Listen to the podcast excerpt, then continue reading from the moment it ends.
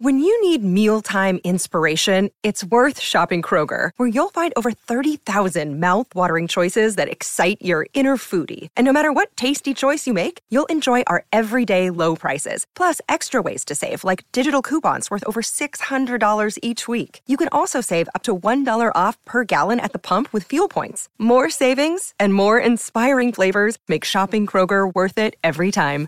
Kroger, fresh for everyone. Fuel restrictions apply. You're digging the Rock and Roll Heaven podcast with LD and TJ2.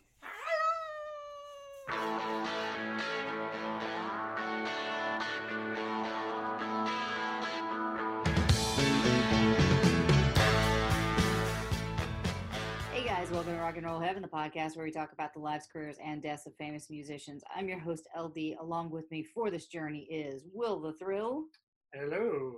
And TJ2 the Deuce. Taking him a little longer to do it. Waiting on Will. Yeah, wait on me. I, TJ? I cracked the beer. I cracked the beer open already. Did y'all not hear it? Oh, no, Oh, I no, couldn't we, hear we it. couldn't yeah. hear it that time. Can we, can we foley Okay. that in? Yeah, we- There you go. It's like I'm there. We- yes, it's like guys. it's like it's like hanging out with the guy from Police Academy, making all these making all the funny mouth noises. You sounded like a beer. Speaking of funny mouth noises, last night, me and Mr. Hickey Mhm. actually got to go to a concert. Well, we gotta, Oh, we gotta get out of the house. we which went out of the house and it was awesome. So so this is obviously this is your first post COVID musical experience, right? In public? yeah. Yep, yep. We figured out that the the last person that I saw pre-COVID was actually Mark Knopfler in Berkeley. So not too shabby of a last hurrah for me. My, But- my, I was, you know, now you you had mentioned that to me here recently, and I was, I started thinking like, gosh, what was the last concert I went to pre-COVID? And I, if I rem- remember correctly, it was Robert Earl Keen in Oh. Greenville Also Oh, a good nice. choice. uh, yes. last Dece- last late November, early December. And the last movie that we saw was a documentary uh, that uh, reduces everyone to tears all the time called Dear Zachary. We that saw was- it with the saw it- filmmaker. We, we actually saw it with the director, and I fangirled the entire time. Shocking. Um, yeah, last I, uh, night- I I um I I preferred the Money Pit. Funny enough, this so the concert experience was really interesting because it was a no contact concert, and it was held at the OC Fairgrounds. So it's this like massive space, and they had three or four giant screens up, and you pulled in like a drive-in movie, like you would do it in a drive-in movie, and then you turn your radio onto a, a particular station, and it pumps the music in but they also have speakers everywhere if you want to cut your car off. And so you just hang out in or around your car. Now hasn't um just just to interject has hasn't uh Garth done a couple of shows like this? I believe he has, but I don't know if he was actually present for it. I I- think like, he was like it was piped in at- some from somewhere else. at, at drive-in theaters though, where people were able to come in and at least have some semblance of a concert experience. Correct. Yeah, because we saw we saw Queen Nation last night, which was Okay. a Queen cover band, and I've already posted that on Instagram. But the guy was really like Freddie? okay, Freddie was incredible, uh, but the guy who was Brian May was awesome, and he had a fake red special, and his hair was spot on. Oh and wow. it was it was honestly it was great. He was we we had Was uh, he also a rocket scientist? Just to complete We, we didn't we, ask. we if he couldn't had ask. Okay. We couldn't get Yeah. close enough to ask, but yeah, Which it- Dr. May is in fact a bleeping rocket Yes, scientist. Dr. Brian Dr. Brian May. Dr. May, right. The person who I simultaneously had nothing to say and everything to say. Mhm. Like- the first, like I met him two nights in a row. First night, all I could eke out was "thank you," and then the second night, it was just "hi, yeah, up and out." well, well, to be fair, I was I knew the second night was coming because I was with you, and uh, I had time to practice my phrase to him, which was, "It's a pleasure to meet you. You are my favorite rock guitarist of all time." Which is uh, yeah, v- succinct to the point. Yeah, but I Good. practiced it. I spent hours. Right. No, yeah, no, mine was every word in the English language at the same time. Just I I was not okay. and and then he took a photo with us and I look really creepy. There's just no way I could not be creepy. I'm so The- sorry, the- Dr. Brian. the few May. pic- the few pictures I've ever had taken with uh, celebrity types, I usually look drunk, and there's a, there's a strange reason for that. Wait a second. I'm That, gonna think. that none of is you it- could probably ever guess what that is. Is it because when you were born they had to use those weird forceps on your Mhm. your head to jerk you out? And also, and also, uh, if I'm about to meet somebody, I'm like, oh, nerves are getting the, uh, the better of me. Let me have a drink. Yeah. Let me, yeah. let me put those nerves where they belong. I just usually have too much to tell them because I know our, our time with them is short and Right. And I try to get as much in. Um, the same thing happened when I met Angela Lansbury, Yes. oddly enough, where I basically told her my entire life story day by day, Right. using Murder She Wrote and Beauty and the Beast as like bullet points. Right. Sorry, Angela Lansbury. Didn't she just pat you on the head and say, "Oh, thank you," or something like that? S- s- Something to Yeah, that effect. yeah, she like pretty took her hand like a very old, wise grandmother and just nodded and smiled. And it was a reading of a play. So after Lindley, you know, finished the word vomit, she said, "Did you like the play, dear?" Which led to more word, word vomit. I, yeah, but she she saw that I was holding a DVD of Anastasia, and I think she was genuinely confused as to the fact that I had a copy of it because it's not the most popular um cartoon no, ever. not.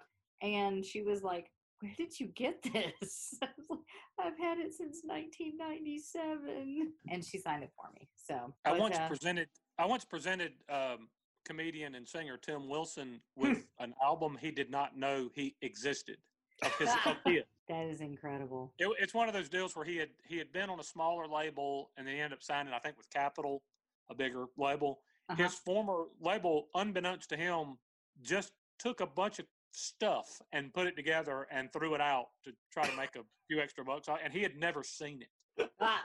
And he actually autographed it. Travis, thanks. This album sucks. Tim Wilson. That was pretty amazing. well, let's talk about someone whose albums don't suck hmm and is also part of part of our uh, collection this month on the Rat Pack. So who are we covering today? Hmm. We are Joey Bishop. covering. Tell me it's Joey Bishop. Ah, nobody's ever going to cover. We're uh, oh maybe next week. I'll give you a hint. We're not covering him next week. Yes. No, no, we're doing we're doing one today on the King of Cool, the MVP of the Rat Pack, a Ooh, I- star of radio, Gonna have to TV, fight you on that one. movies, music, and comedy. Ladies and gentlemen, I present Mr. Dean Dino Martin. Dean. And what and what were you about to fight me on? I gotta say, Sammy is Sammy's kind of my dude. Well, no, I, those the, he was actually referred to as the MVP of the Rat Pack and the King of Cool. Those are actually two Well, I agree with the king of. carried. I- I agree with the king of cool, but man, Sammy was kind of the MVP because boy, could he dance. He could sing. Are- he could Are you saying Dean couldn't? Um, Well, he probably couldn't. Actually, now that you mention it, but He didn't have to. Okay, so I'm just going to go ahead and tell you up front as I deal with uh, his actual name and the name of some of his family, I'm probably going to butcher them, and I apologize in advance. well, um, T, for a very long time, we've said this is not the pronunciation podcast. Right. Uh, Right. we're also Thank God. from South Carolina, Right. which means And- um, And I'm that, I'm that well we have a into a six, disadvantage. and I'm and I'm well into a six pack of Shiner Bock. So Okay. Okay. So we're going to go ahead and uh, throw up that disclaimer right there, guys. We apologize for any Italian names that are butchered. yes. Uh, although you are of, of, of Italian lineage, correct? Will the Thrill? that is correct. Okay. I Well, you, you may be old able to. Please, please. I will not be offended if you correct me, as I if if, if the, something t- stands out to you that I'm that I'm trotting all over. I will do my best. You are Naples, correct?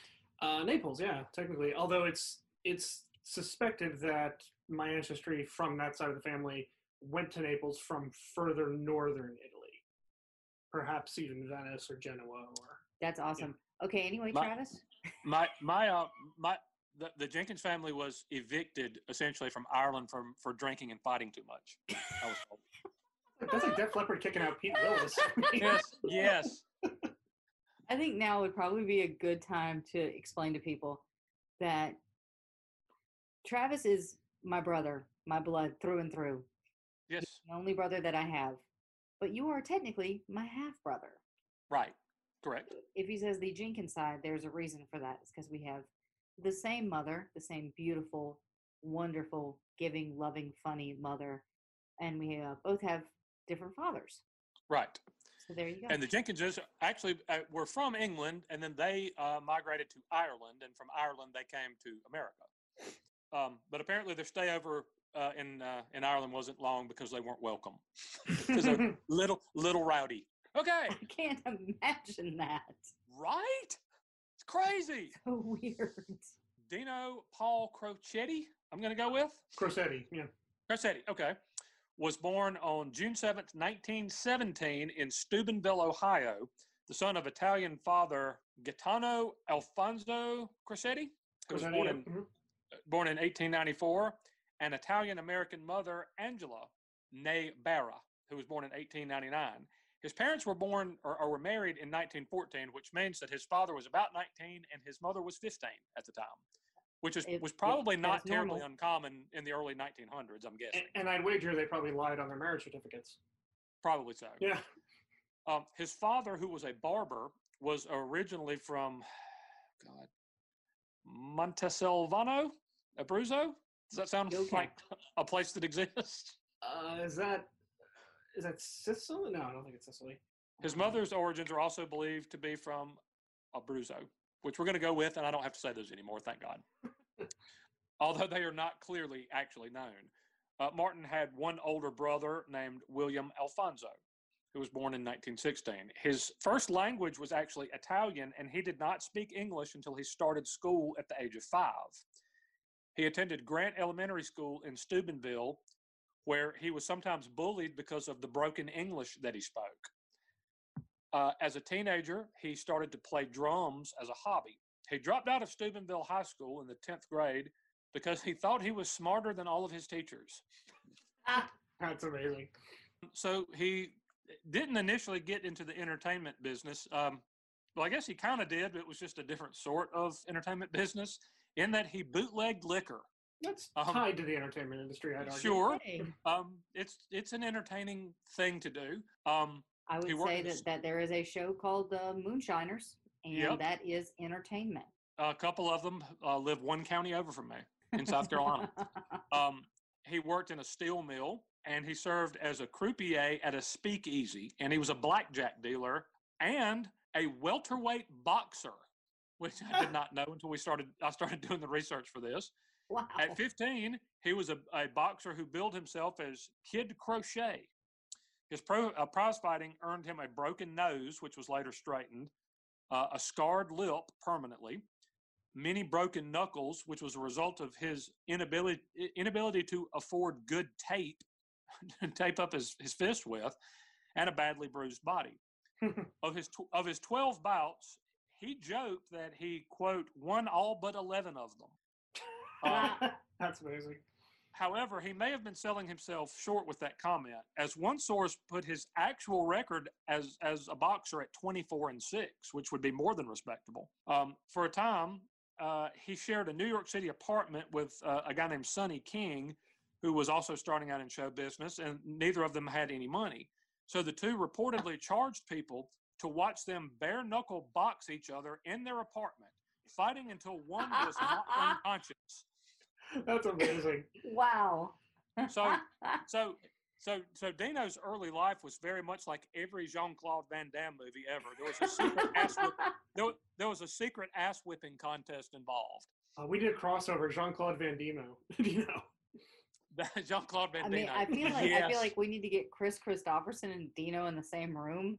Oh God, that would have that's too much awesome for the universe. I think there'd be a rip in the time space continuum Just or a something. black hole would form. Yeah. Uh, yeah. So they, so for so for for whatever change people would throw them, the two of them would bare knuckle fight each other in their apartment until one of them was knocked unconscious. That's Um, hysterical. hey, honey, I think I've got a way for us to make some money during quarantine. Yeah. Martin gave up boxing to work as a roulette stick man and a full time croupier in an illegal casino behind a tobacco shop that is fantastic. this isn't Where he is New was York, I started- where he had started as a stock boy. At the same time, he sang with local bands, calling himself Dino Martini after Metropolitan Opera uh, singer Nino Martini. He got his break working for the Ernie McKay Orchestra. Uh, he sang in a crooning style influenced by Harry Mills of the Mills Brothers and Perry Como.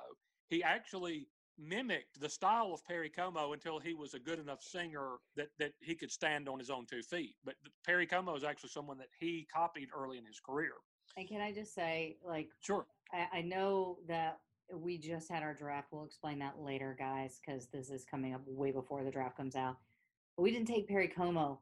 And I'm kind of sad about it because I am one of those people who gets so excited when I hear a Perry Como song that there's a joke in a movie with Brendan Fraser called Blast from the Past. And he gets into a car and they're playing Hot Diggity Dog Diggity.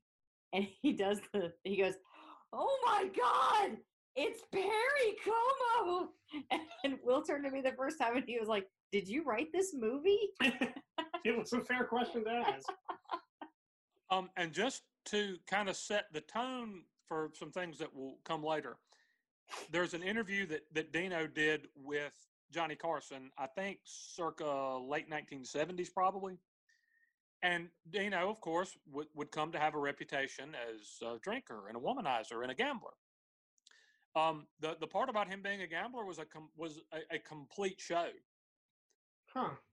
And he the the reason being he he told Carson was I spent 11, 11 years as a croupier. Those tables in Vegas are not there to be beaten.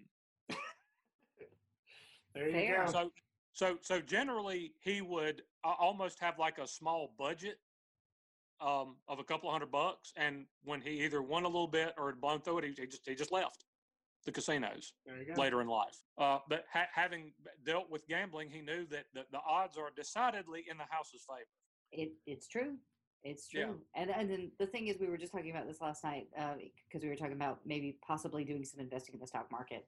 The way you have to approach Vegas, because I know that you'll never go to Vegas, T, Mhm. because that would require getting into one of those giant metal birds that you're so scared of. Oh yeah, those things are weird. Yeah. Um, but we've been, and the thing is, you need to to say, okay, this is how much I'm going to spend, and when it's gone, that's it. Yeah. and I like the fact that that Dean could handle that, could actually say, okay, this is what I'm spending, and then walk out Because I- be that gambler. Yeah. I, I will say, backing that up, having been to, I've been accused of going to Las Vegas a few times, and uh, th- that city is But not you never told me that. that city is What? not designed for you to stick to that strategy. They will do everything they can to pull you away from it. Travis, just just maybe one day we'll go out, we'll like drive out together, because Mhm. if you sit at a table long enough, you know what they do? They What's that? give you free liquor. What? Yeah, What? That's, that's not by accident. That's Think not about by, that for a they, they just they just bring what you kind of magical booze. happy land is this? do they do that in uh, Atlantic City? no, Atlantic City just come by and punch you in the face. no, but I'll, I'll get inside. Yeah, if you're at the tables, they do provide you with uh, beverages. Uh, well, I'm just going to tell you what I what I've always held, LD. If people were meant to fly, then they'd crap on people's windshields. um, is it wrong that I might have crapped on someone's windshield? If I was if I was meant to fly, then then the Lord, good Lord, would have had me a pooping on folks' windshields. okay. Uh, by late 1940, uh, Dean had begun singing for Cleveland band leader Sammy Watkins. Um, no relation, I don't think, to the Clemson I wide was gonna receiver, say. since his grandparents wouldn't have been born yet. Um, who suggested that he change his name to Dean Martin, and he took him up on that. He stayed with Watkins there until at least May of 1943. By fall of 1943, he had begun performing in New York. In October of 1941, just to backtrack a little bit, Martin had married a lady named Elizabeth Betty Ann McDonald in Cleveland, Ohio, and the couple had an apartment in Cleveland Heights for a while. They eventually had four children before the marriage ended in 1949. Now, I wasn't able to find a whole lot of information about his first wife, but there's plenty to know about his second wife, that being uh, a lady who went by the name of Jeannie. Jeannie. Born, born Dorothy Jean Biegger on March 27, 1927, in Coral Gables, Florida, she went by Jean when she began modeling in Miami. She was voted Orange Bowl Queen in 1947. Huh. A year later, she came to the Beachcomber Club in Miami to see a New Year's Eve show starring Dean Martin, and a guy named Jerry Lewis. Oh man. Hey. Jeannie maintained that she had never heard of either entertainer until that night. She told author Nick Tosches for a 1992 biography of Dean Martin that upon seeing the then married singer on stage, quote, we locked eyes and I knew we just fell madly in love. Huh. A week after his divorce became final, the two of them wed at the Beverly Hills home of Herman Hover, owner of the famed Hollywood nightclub Ciro's. Jerry Lewis was his best man. I think when we're done with the, the Frank episode, should tally the cumulative marriages of the Rat Pack. Oh gosh, yeah. Well, well, Sammy's Dean, at contri- fo- Dean contributes three. Dean's at least contributes three. three. I think Mhm. Frank's four, or even I think he's five. It was a lot. Yes. Yeah, it was a number of them. Yeah. I mean, T, me and you did good. We're only on our first ones. I mean, Both. I've already both of it. us, right? yeah, both of us, and and Um, for a substantial amount of time as well, because you've been married for eleven 13 years, years. 13, 13 years. years. Yes. and we're so- on we're on, We're on nine. nine. Yep. Next year's 10 Mhm. Yeah, I mean, we're we're we're we're practically Hollywood weirdos. Mhm. Yeah. So we, we, got, made, we made it more than seven months. I need so I need Right. to divorce you and marry a Kardashian. I think at this point. Good luck with that. Okay. Um, she was the best thing next to me that ever happened to Dean, wrote Jerry Lewis in 2015 memoir. Dean and That's Dean. amazing. The two would become one of Hollywood's most photographed couples. Martin retained sole custody of the four children that he had from his first marriage. Uh, So he, now he that we've maintained mentioned, custody of the kids despite, I mean, his career. He's probably on the road a lot. I mean, I, think about you know, it was hard. It was hard to find a lot of information on that. yeah. It, it's. I will say, it's always been an oddity for the father to retain sole custody of children. Especially when your much. profession does take you everywhere. I mean, he's a traveling, you know, Sure. Yeah. Sure. Uh, and I don't know if it's just he had the financial means to support them, and perhaps she didn't, or, or, or yeah. what. I, I don't know. But but he and Jeannie became one of the, the most photographed couples in Hollywood. They were kind of an it couple for a while, It's sort of in the golden age of Hollywood, I guess. Now that we've mentioned Lewis, uh, we're going to back up just a couple of years to the beginning of what would become an extraordinary comic partnership. Uh, according to a People magazine story, Lewis, a skinny goofball slapstick comedian, was immediately taken by the cool, handsome crooner Martin uh, when he first saw him perform at the Glass Hat nightclub in New York City. Lewis was performing a lip syncing routine at the time, and when he found himself on the same bill as Martin, again at the Havana Madrid nightclub in 1946, he made a point of introducing himself. The duo began fooling around with bits at the club after hours, and later, when a singer dropped out of a set at the 500 Club in Atlantic City, Lewis convinced the owner to hire Martin. They performed their first act together that night using the same routines they had practiced earlier at the Havana Madrid. Initially, and surprisingly, their act sucked ass. I don't, I don't know that it sucked ass, but it was not well received. Uh, the- Not, no critical acclaim. Just, just want to make sure y'all were paying attention. The, the club owner, a fellow named Skinny D'Amato, threatened to terminate their contract if the act did not improve. So the two started to move away from pre-scripted uh, scripted gags and began to improvise more. It makes Martin you wonder who uh, Skinny D'Amato's business partners were. I mean, his name was Skinny. I'm assuming it I wasn't like I on the level. I wonder who uh, his uh, direct reports were. Fatty McGee, Chunk, Irish Chunky, mob? O- yeah, yeah. Chunk, Chunky O'Brien or something. Um, but yeah, he kind of uh, kind of laid down the law that if the two of them didn't improve their act, you know, he would cancel their contract. So they started moving away from pre-scripted gags and started to improvise. Martin would sing, and Lewis, often dressed as a busboy, would drop plates Hmm. and make a shambles of the club's decorum. It was kind of seen as a, a bit of a haughty club, and so he's doing a lot of this crazy slapstick stuff where he's dropping dishes and oh, hello, ladies, and all that. Kind of Lewis did. God, we were so easily entertained in the past, weren't we? We sure, we sure were. We had like Uh, stickball and lawn darts, and that was fun. And now we have to have like downloadable content on your PlayStation 12 or whatever Right. you have. It's like, okay, kid, hey, kids, go outside and play with like a stick.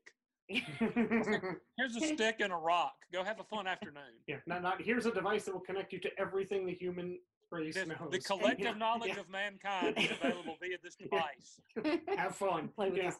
Well, remember the one day where we didn't have to go anywhere? I think I w- I, w- I think I was like four or five, and so you had to be like nine or ten. And literally, we were on our house on Cortlandt Street, and we didn't have to go anywhere. So literally, mom was like, "You could do whatever you want," and we played in dirt. Yep. That was our entire afternoon. Was rolling around, and you poured dirt in my hair, and it was half hour of just hilarity and fun. Yes, South Carolina kids. dirt. Super, super entertaining stuff on you know the Mill Hill. Inside. um, okay, so that the the kind of crazy slapsticky performance played much much better. Essentially, Lewis would play the clown, causing chaos on stage, and Martin, always calm and collected, coolly sang his routine. Lewis would later describe the dynamic as, quote, sexy and slapstick. He told people in 1995, I don't think we would have ever been heard of without the other. Uh, When Jerry and Dean started, it was like an explosion, said Steve Lawrence, a, a singer of Steve and Edie fame, for those who, who don't know. Um, when these two guys got together and opened at the Copacabana, you would not believe the pandemonium that existed in that club.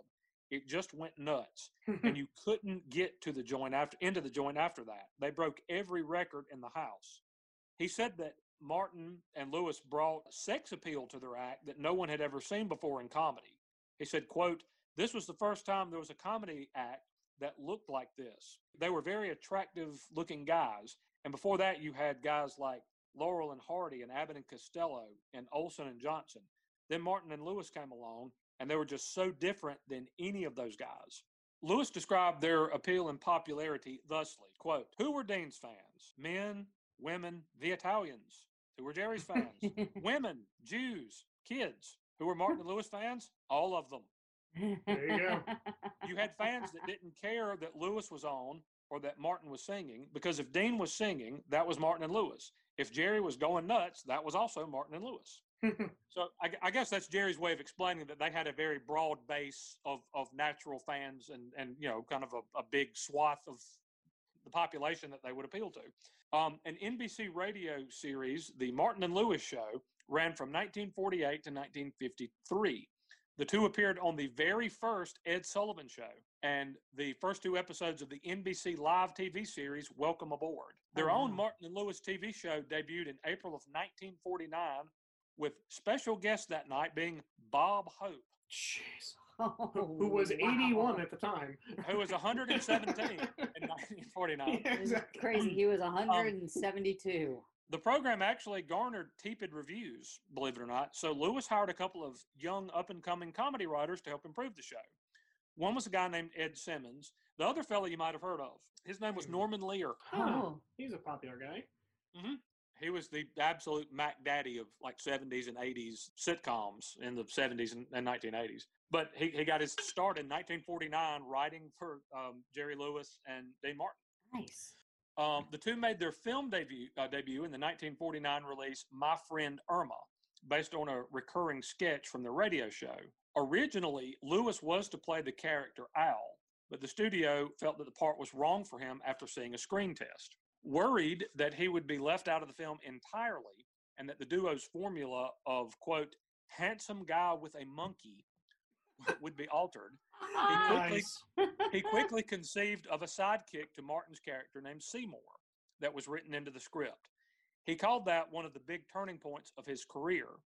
A sequel was also produced, the only sequel that Martin Lewis would ever be involved in.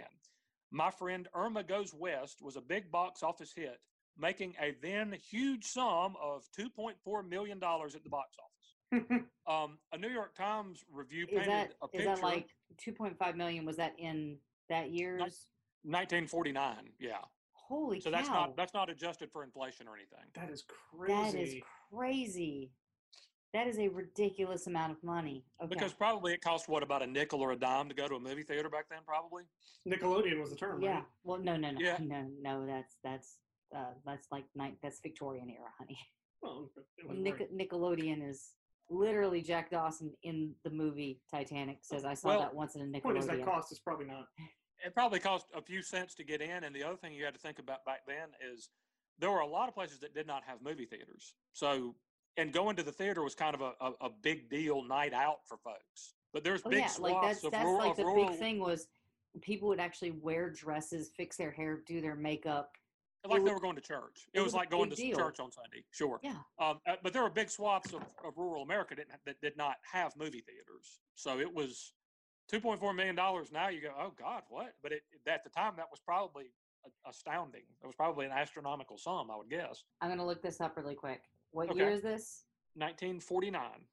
Okay, 40, 1949. The average ticket cost was 46 cents. 46 cents. Okay. And the top grossing movie of that year was Samson and Delilah. Adjusted for infl- inflation, it would be $4.69, according Okay. to Google. Okay. So it made a lot of money. I think that's the point we're trying to make. yeah, made a lot it of was money. a big hit. Big- um, a New York Big hit. a New York Times review painted a picture of a packed theater with a crowd laughing so raucously that it was difficult for the reviewer to actually hear the dialogue. so they went and reviewed a movie that they couldn't understand or hear, uh, is what it sounds like. Uh, in 1950, the two released a movie called At War with the Army. When Martin and Lewis signed with Paramount Pictures, they were allowed to make a film per year outside the studio through their own production company, which they called York Productions. This was one of the movies that they made for a very meager salary, but it was outside the studio, so they were allowed to reap 90% of the film's profits. Ooh. wow. Once it came out and made a then large $3.3 million, the two ended up in a protracted legal battle over the film for some reason. Uh, after several years, they relinquished all financial interest in the picture in exchange for never having to make any more outside the studio pictures ever again. So they just they didn't want to do that anymore because it ended up being such a big legal hassle for Huh. whatever reason. Huh. The film's copyright was not registered until 1951, and it was eventually allowed to lapse into public domain. Because of that, over a dozen different companies have released home videos or DVD versions of At War with the Army. Uh, it is worth noting that nearly this doesn't really have anything to do with Dean so much. More, it's more Jerry Lewis. It's worth noting that nearly 1.5 million people in France watched that movie upon its release. That would encompass a, a, a pretty big percentage of the country's population of less than 40 million people at the time, beginning the country's very odd and very long obsession with Jerry Lewis. It's just like the David Hasselhoff of his time. Ki- kind of, yeah. That might be my favorite part of this whole thing so far. Their long and confusing obsession with Jerry Lewis. the, the French loved Yeah. Jerry Lewis. Clearly. Oh man. Um, each of their first five films made more money than its predecessor, and all 17 releases that the two starred in together were hits. And they were America's highest paid entertainers at the time, according to a 1951 Life magazine article. They were so popular that fans would often refuse to leave their seats once live shows ended. So the two would continue doing performances from fire escape exits and their dressing rooms. They would so from their dressing rooms and fire exits, they would continue to shout like dialogue and one-liners and back and forth for their for their fans who would just just like, yeah, we're not leaving. They would just they just wouldn't leave. Their, they would not leave their seats. That's hilarious. Those 17 films came out over the course of just eight years. 17 films? Yep. Whew. So so just over two two movies a year. Perhaps that pace, coupled with ongoing tours, their radio show, and their TV show, began to take its toll. What are they trying to do? Be me? Have Right. a free job. Martin was reportedly growing tired of scripts casting him as, quote, a colorless romantic lead, while much of the film centered on the annex of Lewis. Look magazine did not help when they gave Martin and Lewis a cover photo and cropped Martin out of the picture, which I call the old Stefani.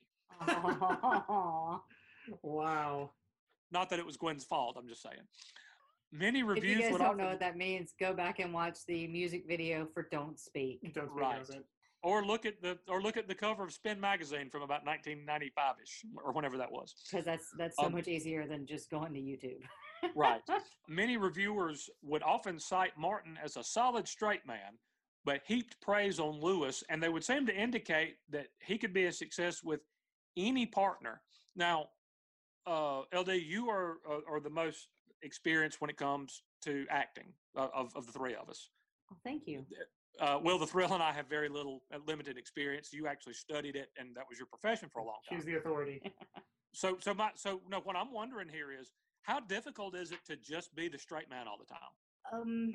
Well, it, okay. So to be the straight man can not be that that, harder. that first of- first of all, it's not that like that doesn't require talent. Oh yeah, to, but to be the straight man, you still have to be able to deliver your lines in a humorous manner while understanding that you are not going to be the complete because look at George Burns and Gracie Allen. George Burns was the straight man. Gracie was the one that was off the rails. And we look at the two of them and they're a great pairing but I think it's just as hard to be the straight man as it is to be the wackadoo because you have to kind of do it backwards and in heels. You have to do it in a straight laced manner without cracking. And that can Yeah. be really hard. And I think it also depends on the the other party because you know comedy is a lot of it's based in subverting expectation. So I think as a straight man, your responsibility is to set the expectation, which aligns with where the audience thinks things are going, and then the wackadoo takes it you know out of that. So I And think then- it's a fine line. And then, but then how? Okay, so that that's the actual delivery part of it. If you're never the one that's getting the laughs, how hard is that? It, it can, I, I think it can be rough, but I feel like if you're a really good, effective straight man, like, did you ever watch that 70s show? Oh yeah, definitely, all the time. yeah. Okay, so Red was the straight man, and Kitty was your your your your wacky sidekick, and I feel like they both shared the the laugh track. Like I feel like it was if you do it effectively, being that straight man can get you a lot of laughs. I'd say Jason Bateman in Arrested Development, I don't think poster boy for that. I don't think T would No. ever know that show. Can can you see that though? I yes, I can kind of see it. it but it, it, it- you have to be the one that is. You have to be the Buster Keaton in the door frame. Like the house is falling down around you, and you have to remain stable. So Well, it can part- be tough, but people did laugh. But but partly because you know, of things like uh, that magazine cropping Dean Martin's picture out and just running one of Lewis, and of reviewers saying, "Oh yeah, he's a solid straight man," but I mean, Lewis is the real talent of this outfit. That kind of started to, to wear on Martin a little bit. He he did fulfill the rest of his contract, but the two were now frequently arguing. At one point uh, during an argument, Martin um, apparently yelled at Lewis, "quote You're nothing to me but a dollar sign." Ow. Ah, Yeah, very ouch. how do you really feel, Dean? Okay, well, Yeah. uh, speaking of dollar signs, I believe that it's time for us to take a short break so that we can see some dollar signs with Dollar uh, some- dollar bill show. with some of our sponsors. So check those out. We'll be right back. All right, and we're back. Hopping back into Dino, the Dean Martin, the Dean Man, The Dean Show. Making it's co- the Dean Show. The wonderful Dean Show, the amazing Dean Show. Aw. Making copies. Just go ahead and finish. You, you know you wanted to. I felt it coming. it was it was so close. It was right there. Yeah. Um, so, so when last we left you, uh, Martin and Lewis were feuding to the point that Martin had said to him, "quote You're nothing but a, a an effing dollar sign to me." The two did stage a farewell show at the Copacabana Club on July 25th, 1956, exactly 10 years to the day since they had first teamed up on stage. The two would not speak to one another for 20 years Cheese and crackers. Wow. and would not establish a real relationship again for 10 years beyond that. And I, and I want you to think about the fact that they were so close at one point that Jerry Lewis was the best man at Dean Martin's wedding. Yeah. Yeah. Um, this this was, and it's so long ago that it's it's probably a lot of people forget about it. We're talking about one of the the most popular comedy group duos in the history of the of of comedy. Of yeah. all time, yeah. yeah. They were Yes. they were mammothly successful. So much so Um, that even Quentin Tarantino mentioned their names as a way to get a milkshake in Pulp Fiction in 1994. Mm-hmm. Uh, but they wouldn't talk to one another. Not, not. I mean, literally, they would not speak to one another for, for 20 years and wouldn't have a relationship uh, really for about 30 after this. Oof. wow. Um, throughout his run with Lewis, Martin was developing his signature crooning singing style. And after releasing several singles in the late 40s and early 50s, it, it- which included one top 10 hit called Powder Your Face with Sunshine, he actually released his first album, Dean it Martin sounds like a euphemism for cocaine. Yeah, not not a subtle it one does. either. doesn't it? Doesn't it? It's, it's, it's right up there with chasing the white snake. I mean, Wait, is that where they rails got their names? Fat rails of toot. Wait, is that where White Snake got their name? Uh, no, that means something else. Okay, got it. Thank you. Moving on. you got it all right, are you? Okay. I don't even know what that means. Let's just move along. Um, he actually released his first album, Dean Martin Sings, in 1953. The album was recorded in two sessions in one evening in November of 1952, and seven of the eight songs were featured in the Martin and Lewis movie The Stooge. One of those songs that ended up on an extended 12 inch, inch version of the album, and 12 inches would equate to a couple of white snakes. If you didn't pick up Oh. what it meant earlier, was That's Amore Uh, which would be the third highest charting hit of Martin's career, reaching number two on the Billboard singles chart. And it, I would say that's arguably his signature song. And we're going I would argue there's one above it. yeah, right, and we will get to that. Okay, and, we're getting uh, there. Okay. and we're gonna we're gonna hear we're gonna listen to that in just a second. But just a little more background. It appeared on the soundtrack for the Martin and Lewis film The Caddy. It was actually Lewis who commissioned Harry Warren and Jack Brooks to write the song along with some others for Martin in the hopes that it would be a hit for his friend. Music critic uh, Joe Queenan described the song as quote a charming, if goofy, parody of popular Neapolitan organ grinder music, and observed and observed that it was one of many songs from the early 50s, quote, that helped rehabilitate Italy's image as a land of magic and romance, that had somehow been lured from its festive moorings by the glum fascist Benito Mussolini. So basically, he's saying, like, it kind of reminded everybody that Italy was a fun place, unlike that Mussolini guy who was a complete square that's kind of how that kind of. I mean that, that that fascist dictator guy that killed a few million people. I mean, yeah, that, that, that clown, whatever he was. what a square, Daddy-O. way to uh, way to buzzkill there, Moosey. Yeah, no kidding. Uh, but anyway, I, I I think maybe this is uh, a good time to to have our first musical interlude of the episode. So LD, if you're ready, we'll we'll listen to uh, Dean Martin sing for the first time. This is one of one of the biggest hits of his career and one of his big signature songs. That's Amore. Here we go. In Napoli, where love is king, when boy meets girl, here's what they say. When the moon hits your eye like a big pizza pie, that's amore. When the world seems to shine like you've had too much wine, that's amore. Bells will ring, ting-a-ling-a-ling, ting-a-ling-a-ling, and you'll sing Vita Bella.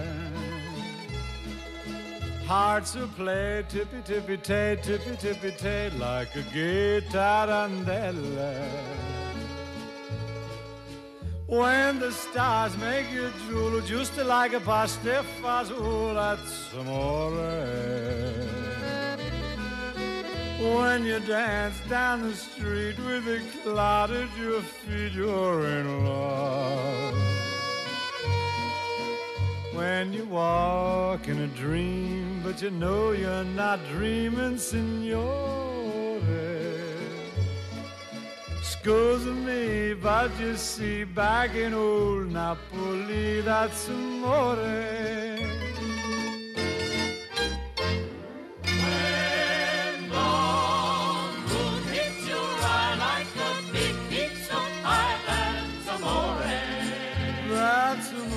Amore. When the world seems to shine like you've had too much wine, that's amore.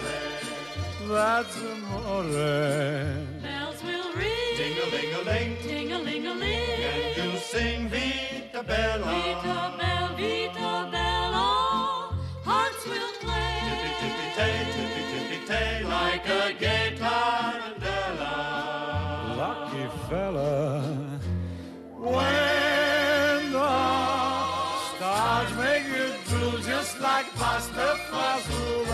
amore.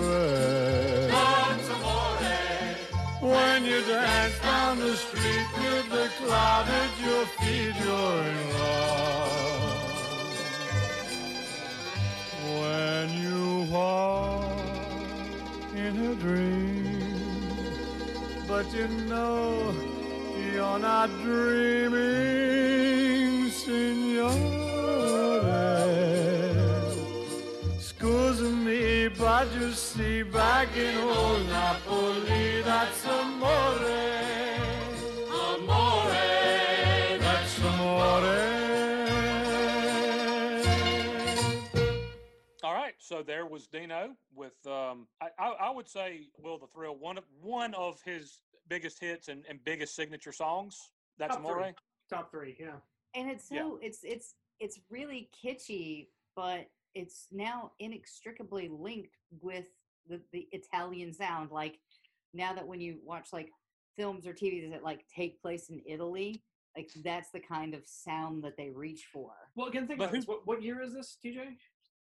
Uh, uh, gosh, we're in the, the early to mid fifties at this point, I think. Right. So again, we're coming out of the Second World War, where Italy was an Axis power. Uh, Right. You know, I think it's kind of The a, glum, the glum fascist. Yeah, exactly. Those par- party pooping fascists. But yeah, I think you know to the point you made, they were trying to get back to hey, let's let's see what made our country great in the first place. You know, it wasn't that Benito Mussolini guy.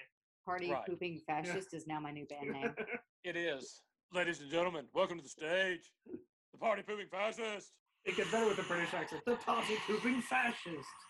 Um, so Dino recorded 12 albums over a 10-year stretch from 1953 to 1963, with three of those making the Billboard Hot 100 album chart.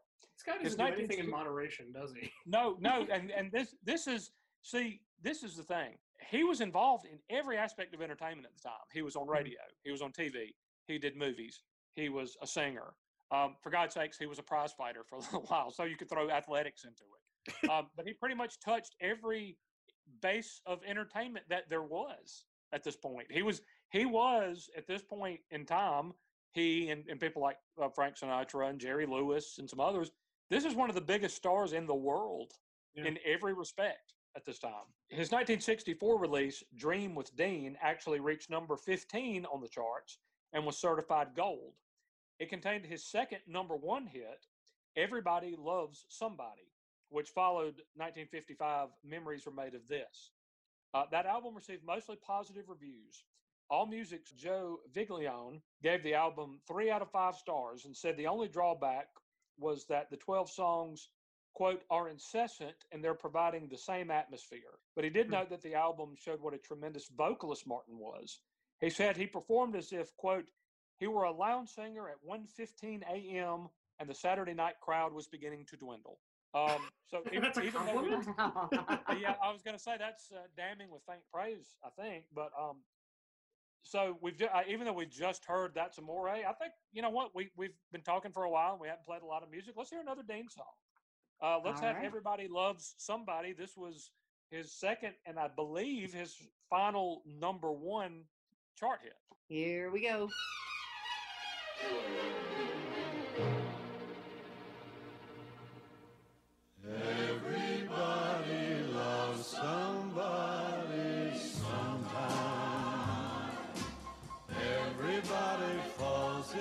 Somehow. Something in your kiss just told me my sometime is now. Everybody finds somebody someplace.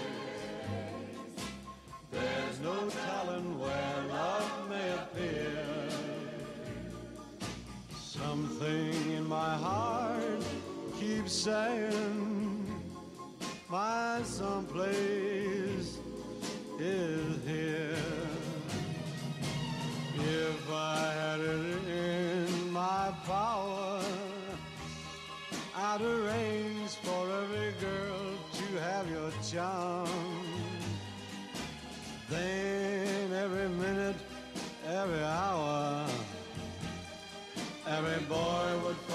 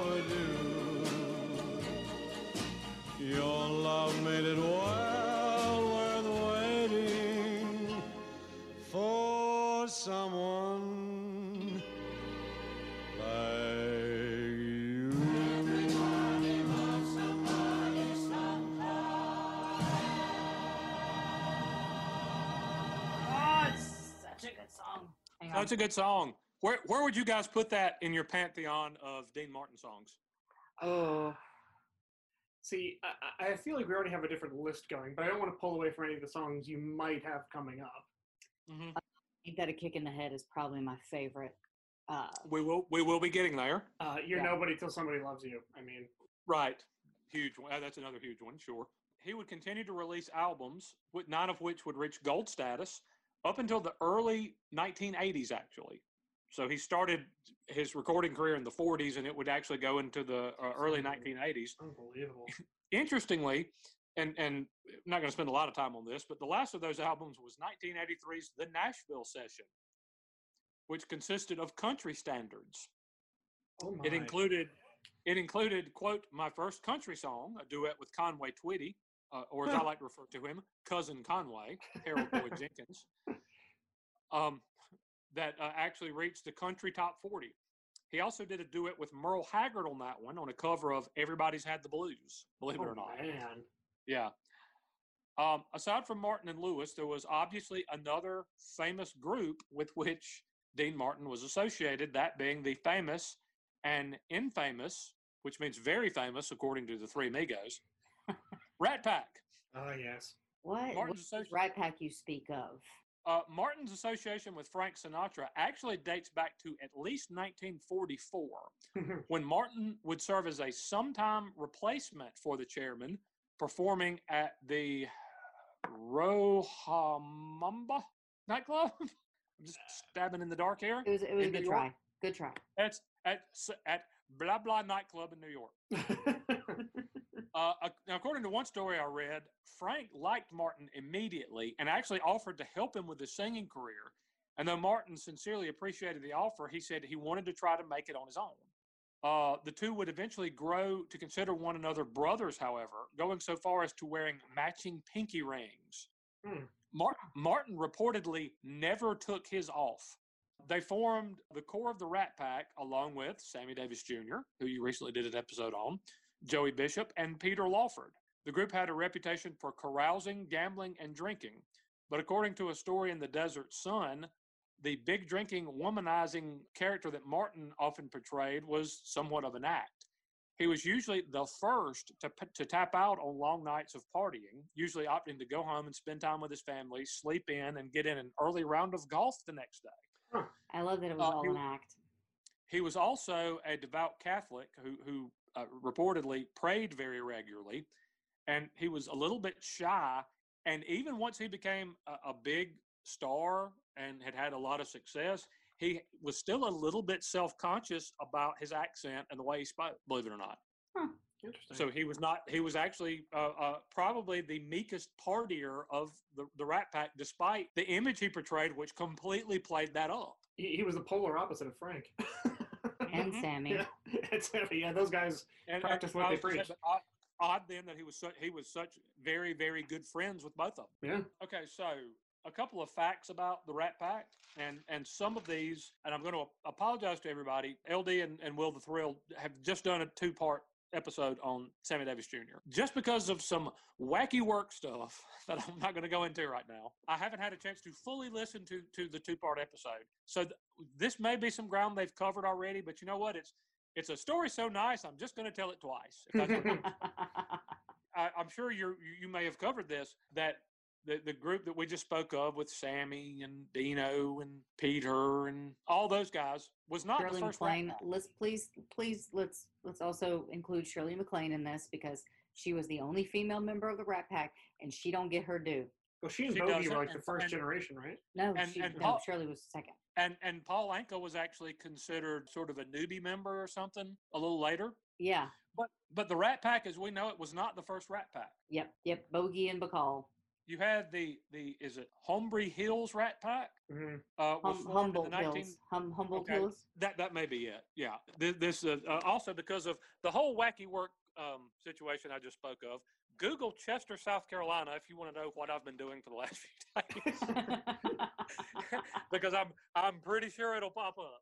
Since, since the the freaking San Francisco Chronicle carried a story about it. Uh, Oh, man. Yeah. Let's just say, let's just say, uh, TJ has been living Breaking Bad for a couple days. Yep, I've been Breaking Bad since about Thursday morning. So anyway, so the, the, the first incarnation was actually in the 1940s, and it was comprised of Humphrey Bogart, Frank Sinatra, Judy Garland, Sid Luft, David Niven, and his wife, whose name I'm not even going to try to pronounce. Bogart took Sinatra under his wing, and the chairman enjoyed the group camaraderie quite a bit, actually. Uh, they hung out primarily in California, but they did make their way to Las Vegas for parties and nights out. The name the Rat Pack was supposedly coined by Lauren Bacall, who, of course, Humphrey. Bogart was, was married to uh, for a while. They met on the set of To Have and Have Not in 1944 and quickly began a you know relationship, despite a 25 year age difference and the fact that Bogart was married at the time. They eventually got married. She sort of became the den mother of the group. And after Bogart, Sinatra, and some of the others returned home after a very long night of partying and drinking, she supposedly said, quote, you look like a GD rat pack. The Yep. name stuck, and, and the group designed a coat of arms. Actually, I don't know if y'all have seen that, but Google it if you haven't. It's pretty cool. Uh, they established a coat of arms for the Rat Pack and a motto: "Never rat on a rat," Hmm. which is which is kind of you could look at it as uh, the nexus of what happens in Vegas stays in Vegas, sort of Yeah. since so much of their partying took place there. Now, by now you may be saying, "Hey, that's a cool story, TJ. But what in the hell does that have to do with Dean Martin?" well, uh, Bogart, of course, passed away in 1957, and the original incarnation of the group fell by the wayside. Sinatra missed the group dynamic, so he reached out to his friend Dean Martin, with whom he had recently co-starred in a in a movie, and then he sort of brought Sammy Davis Jr. into the pack, and then Peter Lawford, and then Joey Bishop rounded out the the five. So that's actually kind of where it started. Uh, the group itself apparently didn't actually like the name the Rat Pack. With Sinatra once telling a reporter who used the phrase to his face, "quote That is a stupid ass phrase." Um, they considered going with the Summit or the Clan, but Frank balked at the latter because of its association with racist hood wearing peckerheads, yeah, I was gonna say why, wise choice. which is not something that Frank was really interested in being associated, I mean, fair. or, or any or, or anybody would be. Thank God, good taste prevailed. Uh, Right. Sinatra had custom made bathrobes made for every member of the Rat Pack during a stay at the Sands Health Club. Nicknames were embossed on the backs of all of them. Martin's just said Dino. Paul Anka, who was sort of considered a Rat Pack newbie or um, sort of an understudy, his said the kid. Sammy said hang on, Smokey. hang on, Smokey or Shadow? Sammy said Smokey the Bear on it. Smokey oh, the Bear. Smokey the Bear. Bear. Yeah. And Huh. Sinatra's and Sinatra's carried the title the Pope. Which is weird because he's known as the chairman, right? hmm Chairman of the board. Yeah, well, but I think if Frank wanted to be called the Pope, then you called him the Pope. I mean, I'm not much, yeah. I to tell Frank Sinatra what he's. he's There's that supposed to great. n- I, I, I know we'll probably cover it in. It's going to be the picture that we used for the Oh, Frank yeah, episodes. yes, But like, have you ever seen the meme that says "You might be cool, but you'll never be"? Frank Sinatra getting out of a helicopter with a bourbon in his hand, cool, and it's got the picture to back it up. and, and and it's true. Yeah. you see that, you're just like, yep, I'm checkmate. yep. Yep. Yep. Yep. Frank's cooler than me. I'm. Yep. I, I, I'm not one to fight failure, y'all. Yep. I, I concede. Okay, so just a, a, a little more information on the Rat Pack. Most of the Rat Pack appeared at John F. Kennedy Jr.'s presidential inauguration. Except Mhm. Sammy Davis Jr. Uh, right, and we're and we're going to get to that. Uh, Sinatra was connected to the Kennedys and a certain other organization that I don't think I need to mention that JFK also had some dealings with. And Lawford had actually married into the famous family. Sammy Davis Jr., though, had recently married a Swedish model, and interracial marriage was actually still illegal in many states at that point. To avoid backlash, Sammy was not invited to perform. Now, Dean Martin chose not to come to the uh, inaugural either. And it's not really known whether it's because he just wasn't a fan of Kennedy's or if it was to show solidarity with his, his friend Sammy Davis Jr. But it was probably it was one of the two. It's it's not something I could I could find much information on definitively one way or the other. But either he just wasn't totally sold on Kennedy or he didn't like the way that his, his friend was treated. To show how popular the Rat Pack was, though, in one week the group drew thirty four thousand people to the Sands. Now Wait, 30, You have to think- 34,000 people. I'm trying to think. in a week.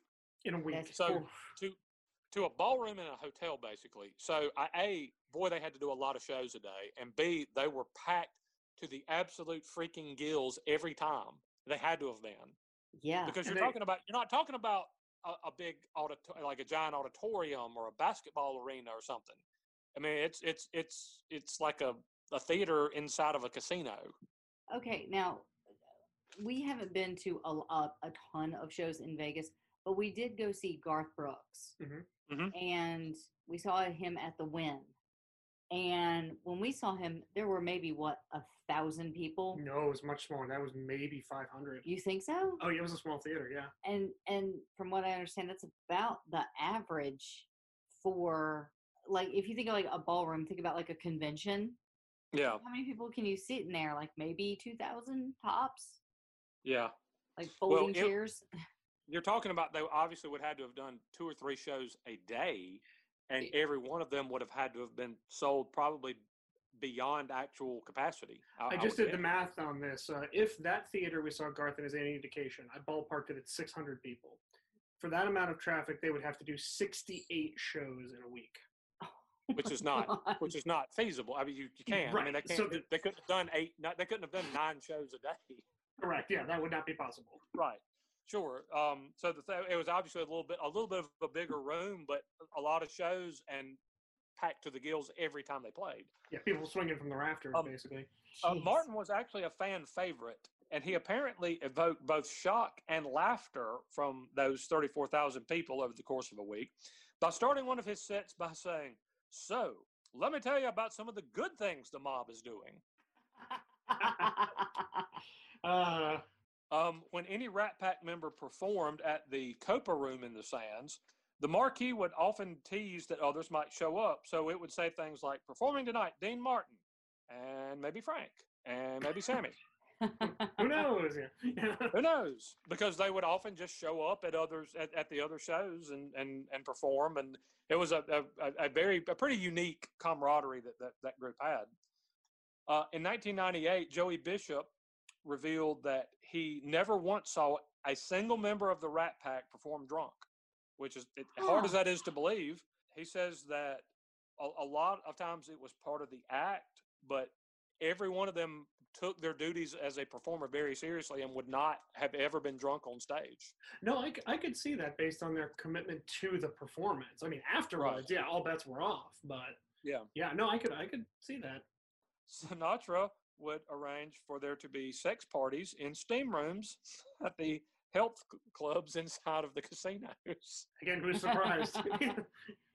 and you can go to adamandeve.com and put in the discount code RRHeaven and get 50% off almost any item. You're welcome. The Rat Pack performed only one televised concert ever. That took place on June 20th, 1965. It really? uh, featured Frank Sinatra, Sammy Davis Jr., and Dean Martin. Uh, I believe that Bishop was supposed to be sort of an MC and, and kind of participant in the event, but he had some back trouble and wasn't able to. So at the la- last second, they called um, this guy named Johnny Carson and said, "Hey, how about come MC for us?" And he uh, did it. oh, that guy will never amount to anything. Nah, a, a little uh, right, like a little footnote in history. This yeah. Johnny Carson guy. Um, it was uh, shown in cinemas across the country, so I guess that would have kind of been like, like like an old closed circuit kind of a thing, maybe. Oh, well, I mean, we we we went to oh god, it's Fathom Events. Fathom Events now does this where they'll do like Broadway shows. They will record a concert or a Broadway show, and then they'll show it in the movie theaters now. So this is like not a thing that's unheard of. But like also they're they're for Broadway shows, it's like pro shots. So eventually they will come out on DVD. Uh, pro shot just uh, dropped at Hamilton. So it's not a complete shocker that that would happen. It's also Okay. a great way to, you know, get more revenue from something that's extremely popular that you might not have access to. Okay. So Uh, just to kind of continue with some of these sort of little bullet points I have about the Rat Pack. Often, uh, just for fun, when he was in Las Vegas, Dean Martin would deal blackjack, that had to be a hell of a table to Going, walk up going to. back to his roots. which he had done when he was younger. You know, he was a croupier, he was a stick man, he was a dealer. He uh, did a lot of that in his in his younger days. Um, uh, another little bullet point: the Rat Pack once ordered 300 Bloody Marys from room service during the course of a single event. That is fantastic. How do you even drink that much? Well, Wasn't that, that- would be about that- sixty. That would be about sixty Bloody Marys for each of the five members. I- I'm guessing they had Members. help. But the I mean, ice I would was melt. say- Sure, surely they were ordering a lot of them for friends and for other people, and I don't want to think they drank sixty Bloody Marys a piece, largely because they continued to live. after the performance. yes, they were not carted off to the hospital after that. Right. Uh, they didn't all die of alcohol poisoning that evening, but yeah, three hundred in the course of a single of, of That's one hysterical. single performance. Um, the last film, obviously, they did a lot of movies together. The Rat Pack. The the last film to feature all five members of the Rat Pack was Sergeants Three. Hmm. All were to have appeared in Robin and the Seven Hoods, but Lawford was purged from the fraternity just before filming began for political reasons. Fair enough. And I'm imagining that might come up in the Frank Sinatra episode because I think it was Frank who sort of ejected him. So I'm not going to dig If anyone's gonna have the final say, it's gonna be the Pope. Right, and it, it was there. uh, Not to get too mi- mixed up in it, but basically JFK kind of cut off ties with the Rat Pack for political reasons. Well, we're gonna get to that. He replaced he replaced them on a bill with Bing Crosby, uh, who was oddly a very staunch Republican, but they put him on there anyway, even though he was a Democrat. and there are some other forces at, at work. There were a lot of things time, going yeah. on, but Frank Frank was pissed, and he was pretty much like, "Lawford, you're gone," and that was it because he was married into the Kennedy family, so he just Mhm. sort of evicted him. But they so he they was really liked naming movies after numbers because you had Ocean's Eleven, yup, Sergeant's three. Sergeant's Three, Four yep, for Texas, Robin Yep. and the Seven Hoods, correct, One More Time, and then yep. Can- Cannonball Run. Right. Um, but- Cannonball Cannonball Run. Yeah, wait, wait, hold on. Cannonball Run two. Two. Yeah. Can- yeah, and uh, now that had that had Burt Reynolds in it, right? Oh, Cannonball. Yes, Yes. Yes, The late Burt yes. Reynolds. Well, he was buddies with uh, Sinatra. yes. He was. He and Sinatra were Yeah. pretty tight, actually. God, Um, we were some- born in the wrong era, dude. We So I, totally yes. Ugh, Other than man. other than the fact that we would be really really old right now, otherwise it would be that would have been so awesome. yeah. Um, some combination of Rat Pack members appeared in 21 films together. The first being It Happened in Brooklyn in 1947, and the last being Cannonball Run 2 in 1984, which you just mentioned. Um, those featuring Martin included She Came Running in 1958, Anna LaCosta, the original Ocean's Eleven in 1960, Pepe in 1962, The Road to Hong Kong in 1962, Come Blow Your Horn in 1963, Four for Texas in 1963, Robin and the Seven Hoods in 1964, Marriage on the Rocks in 1965, Texas Across the River in 1966, and Cannonball Run 2, although I don't really consider that a quote Rat Pack movie. There were three members of it in that movie. Members of the Rat Pack often appeared on one another's albums, although oddly, uh, on, there are only a couple of compilation albums done later on that featured all of them. Which you would, which is funny. You would think since three of the five were popular singers, they would have done you know more work together, but they didn't do a ton. There was a sort of there's a couple of compilation albums that I think Rhino Records put out much later that you could pick up, but that I think that was about it actually. The Rat Pack was good for Martin's career. That's something else that we need to point out. As the rock era began in the late 1950s, the popularity of crooners began to wane. It's also worth noting that the first movie in which Martin was supposed to be sort of the, the star, it was sort of his vehicle to carry, was uh, uh, was a, a 1957 movie that was considered a complete commercial disappointment. so the, the the Rat Pack sort of revived his and and a couple of the members' um, stature as uh, movie stars and singers. It wasn't just like a bunch of guys like doing coke and you know and chasing and and chasing ladies. They actually it, there, there were there were career benefits for, for all of them it, it, from from from everything I've read. It's also not uh, much of a stretch to say that the Rat Pack sort of solidified the reputation of Las Vegas as a place to be. Uh, because Absolutely. they- I mean, like it, Right. it, it now it's now it's you know completely shut down. But if you get if you got a residence in Vegas before, that actually like really meant something because you you had to think, okay, if that's where you know Frank and Dean and Sammy are, this is a happening place because they were like the epitome of cool when they broke out. Right. And now you have people like Britney Spears and Celine Dion who have residencies. So to get those residencies, you have to have that prestige. Sure. So yeah, I absolutely believe it. And when you think of Vegas, you think of the Rat Pack. Right, and and you also, but it also sold that as a a place for sort of ultimate hedonism. Why you you you can just drink and smoke and you know uh, just just chase after love and gamble and do all this stuff. And and I don't know that it it had that big a reputation of that up until that point. I mean, it was a place you could go gamble, but they kind of made it cool, really. Uh, and the other thing is, I don't think it's much of a stretch to say that his affiliation with the Rat Pack helped JFK in his presidential election. Absolutely. Sure did, yeah. Well, Frank recorded High Hopes. We talked about this in the last episode. He recorded a song for Jack Kennedy's run. So, yeah, I feel like, yeah, that's an accurate And- statement. And of course, he, he appeared at um, JFK's inaugural. He would not appear at another inaugural until, do you know? Bill Clinton, No, Ronald Reagan. Ronald Reagan. Yeah, we'd be Happy Reagan. Yeah. Sure did. And in 1981, he absolutely did. trying to think whose political ideals kind of would have lined with him at that age. Yeah, but well, he was uh, uh, apparently he was um, a, a fan of, of President Reagan, so he he did appear at that one. But probably the most famous and popular film that came out of the Rat Pack was Ocean's Eleven. Apparently, the group had such a great rapport that they often went off script and they ad libbed. They're, they're, they they those guys had such a good relationship and such good chemistry.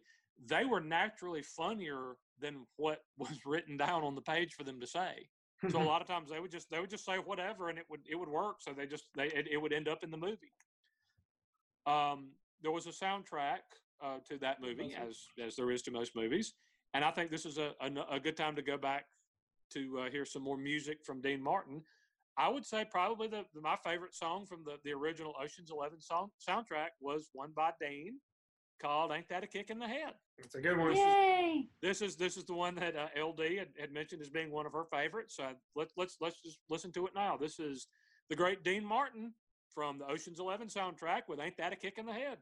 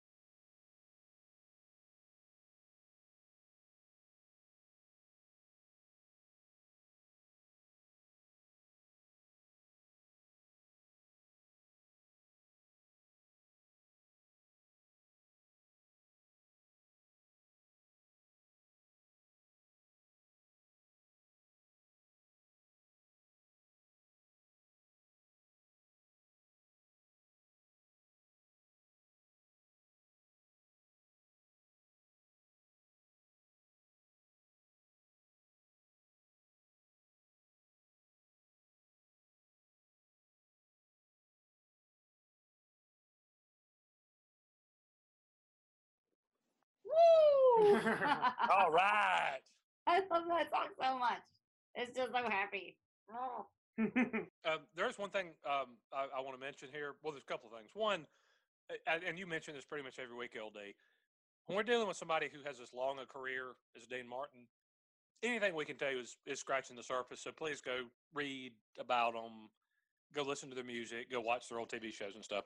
The other is that because of uh, some of the wacky s- stuff I've had to do associated with my job the last few days, most of my notes on this are handwritten. So if I'm stumbling here and there, it's because my handwriting looks like a monkey flinging poop at a big white sheet. Like that's that's pretty much what, Whoa, what whoa, my whoa, whoa, handwriting whoa. Is that any different than it normally is? Uh, no, no, I'm just telling you that that's what my handwriting looks like. So I I, have mean, to- we, we gets- me and you the point where- collectively have the worst handwriting of of any family ever. Uh, LD's is horrible and mine is worse. I think she'll admit that. Really, you think mine's better than yours? Yeah, yeah, oh, yeah. mm-hmm. We are in a sorry state. We are. So anyway, if, if if I'm stumbling here and there, it's it's either the amount of Shiner I've consumed or the fact that I can't read my own handwriting. But it's one of those two. or both. or, or, or a combination of both. Who, who's to say? Um, uh, in the mid 1960s, Martin launched a weekly comedy TV series on NBC called The Dean Martin Show, which ran for 264 episodes and until 1974. Initially, Martin was reluctant to take on the project, believing that it would cut into his um, ability to do films and club performances. So basically, what he thought is, I'm just going to make them the most ridiculous offer I can think of so that they'll say no and I won't have to do this. So basically, he said, um, uh, I, I want this. He decided some ridiculous. He what, was in his mind an outlandish salary, and he said, "I will only show up on the day of filming. I will not participate in any rehearsals of any kind. No writing sessions. Basically, when the show tapes, I will show up, and you're going to pay me a ridiculous amount of money to do it." Much to his amazement, NBC still said yes. oh my Uh, man. To which, so supposedly he went home to his family at that point and said, "quote They went for it, so now I have to do this TV show." That's funny. On the show, on the show, he kept up the appearance of being a, a boozing crooner, but the signature cocktail glass that he always held in his hand on the show was generally filled with apple juice and nothing else. Okay, because see, I always heard it was tea. Right. uh, On that show, apparently it was it was often apple juice, but sometimes it was tea. Yeah, Huh. which which if in, in a clear glass looks like bourbon or whiskey. but- sure. Yeah. That's what they use on set. Like that's when when when when you have to do like a bar scene or a drinking scene, you have either sparkling cider or apple juice. So Mm, that makes yeah. sense. Right. But so when when he did the Dean Martin TV show, when you thought that he was drinking a cocktail of some kind, it was usually just apple juice. Um, because um, he rehearsed nothing, he he read he read all of his monologues and jokes off of cue cards. Oftentimes, he would have flubs, as, as you're going to do when you're standing there and, and reading stuff off cue cards cold that you've never seen before. Um, but he would refuse to do retakes. So every time he would step on lines or he would stumble over words or any of that stuff, it was left in which a makes it it makes it it's kind of endearing almost that like oh look you know he screws up sometimes that's kind of funny but then it, it also plays into the fact that oh yeah he's drunk right if you're the audience and you're watching that oh well he, he messed up that joke because he's drunk mm-hmm. and it, and it all becomes part of the show right And that and that was what we called family entertainment when we were Yeah, pretty growing much, up. Yeah. yeah oh, honey, look at the sorry little drunk messing up his Oh, lines. i was going to say look the, the alcoholic can't tell jokes properly Which is something that we say at most Thanksgivings, right, T? right exactly and yet he's completely sober, making more money than anybody. Right. Yep. But but the audience likely just chalked it up to the fact that oh yeah you know he's he's he's boozing he's he's he's drinking so of course he's going to stumble over his words sometimes.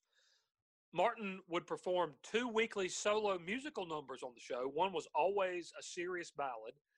Um, he would also do song duets with his weekly guests. Um, he also did some uh, some comedy skits, and sometimes the songs he did would actually be comedy skits. There were regular performances in which Liberace would p- perform, and Jeez. he, he and he and Dean would riff back and forth, and it would basically what was supposed to be a quote musical guest would basically turn into a comedy guest. Again, Um, I, I'm so sad that I missed the time in history where Dean Martin would be on stage with Liberace. with Liberace. Um, there was a recurring bit that involved Martin um, inserting gag lyrics into some of his classic songs in an attempt to break up his uh, pianist, Ken Lane. Pianist is a hard word to say when you've had a beer, by the way. I'm just going to do it. Sounds like you're saying something else. if you don't fully form all of the all of the syllables in that word. Um, there would uh, there was another recurring bit where there would always be a knock on a closet door each week that Martin would open to reveal an unannounced celebrity guest. And and now and I want to see if this sounds familiar, LD.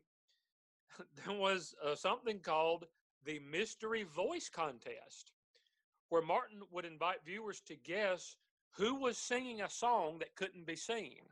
it's like the Masked Singer. right?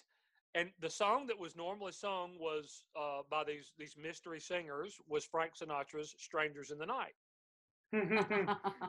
On one occasion, the person singing "Strangers in the Night," uh, unbeknownst to the audience, was in fact Frank Sinatra. oh my Nice.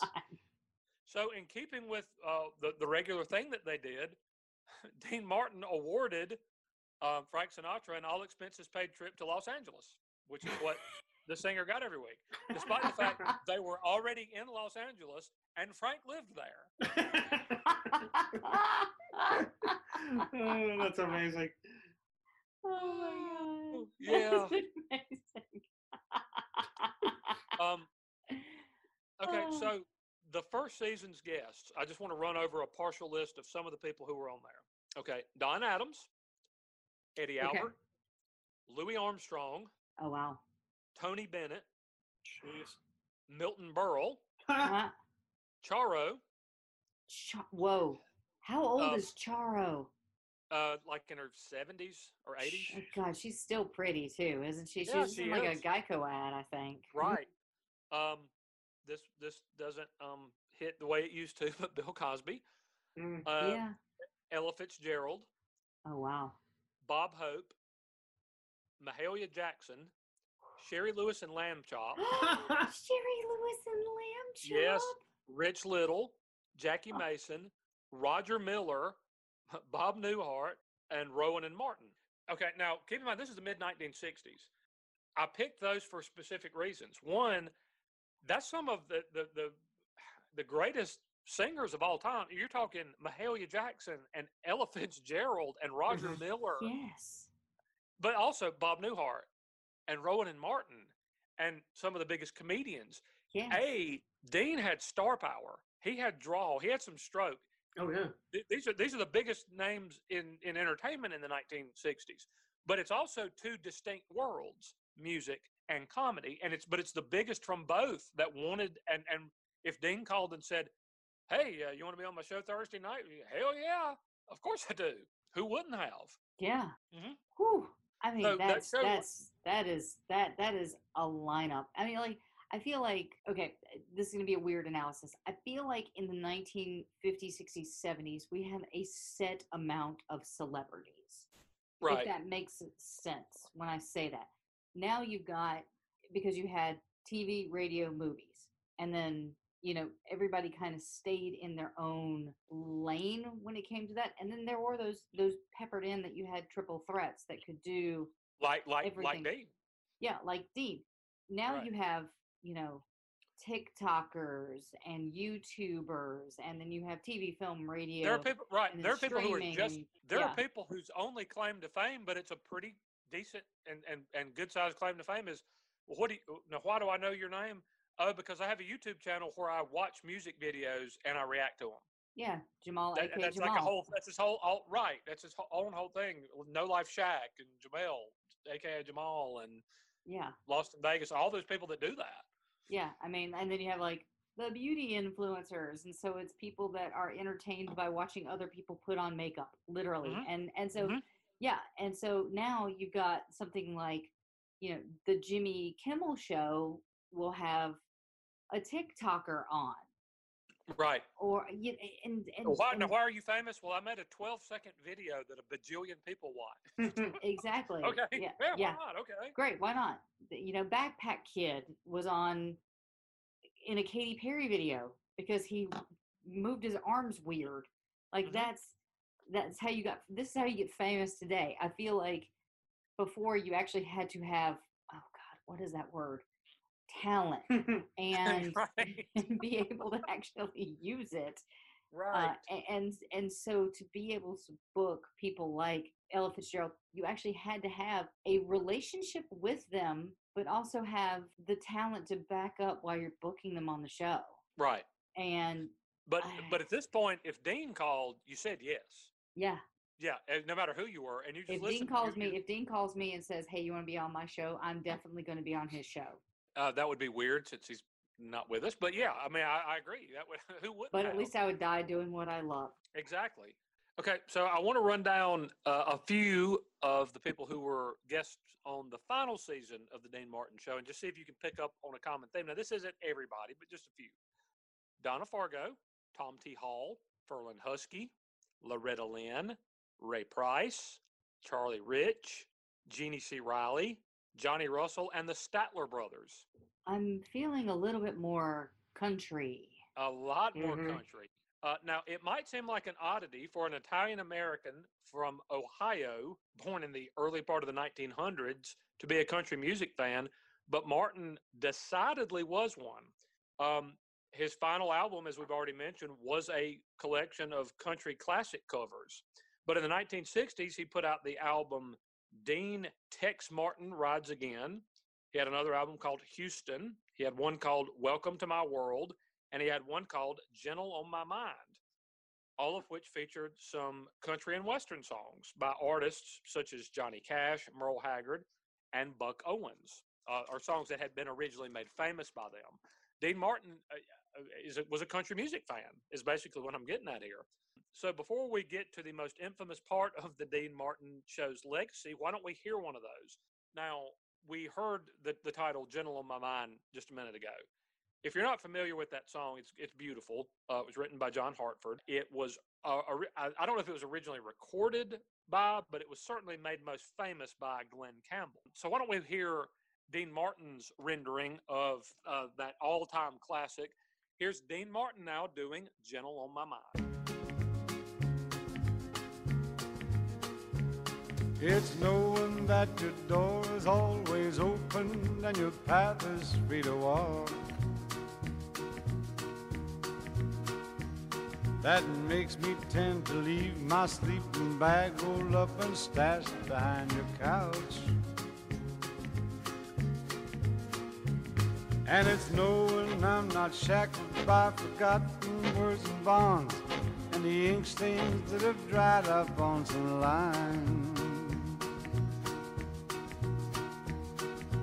Keeps you in the back roads by the rivers of my memory. Keeps you ever gentle on my mind. It's not clinging to the rocks and ivy planted on the columns now that binds me.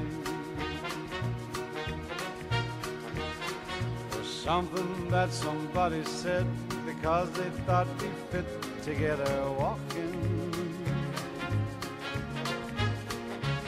It's just knowing that the world will not be cursing nor forgiving when I walk along some railroad track and find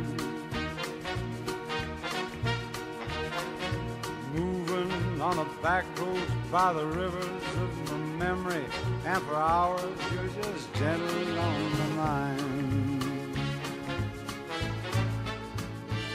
But I dip my cup of soup back from the gurgling, crackling cauldron in some train yard. My beard a roughened coal pile and a dirty hat pulled low across my face. Cupped hands round a tin can, I pretend I'll hold you to my breast and find that you're waving from the black road by the river of my memory, ever smiling, ever gentle on my mind.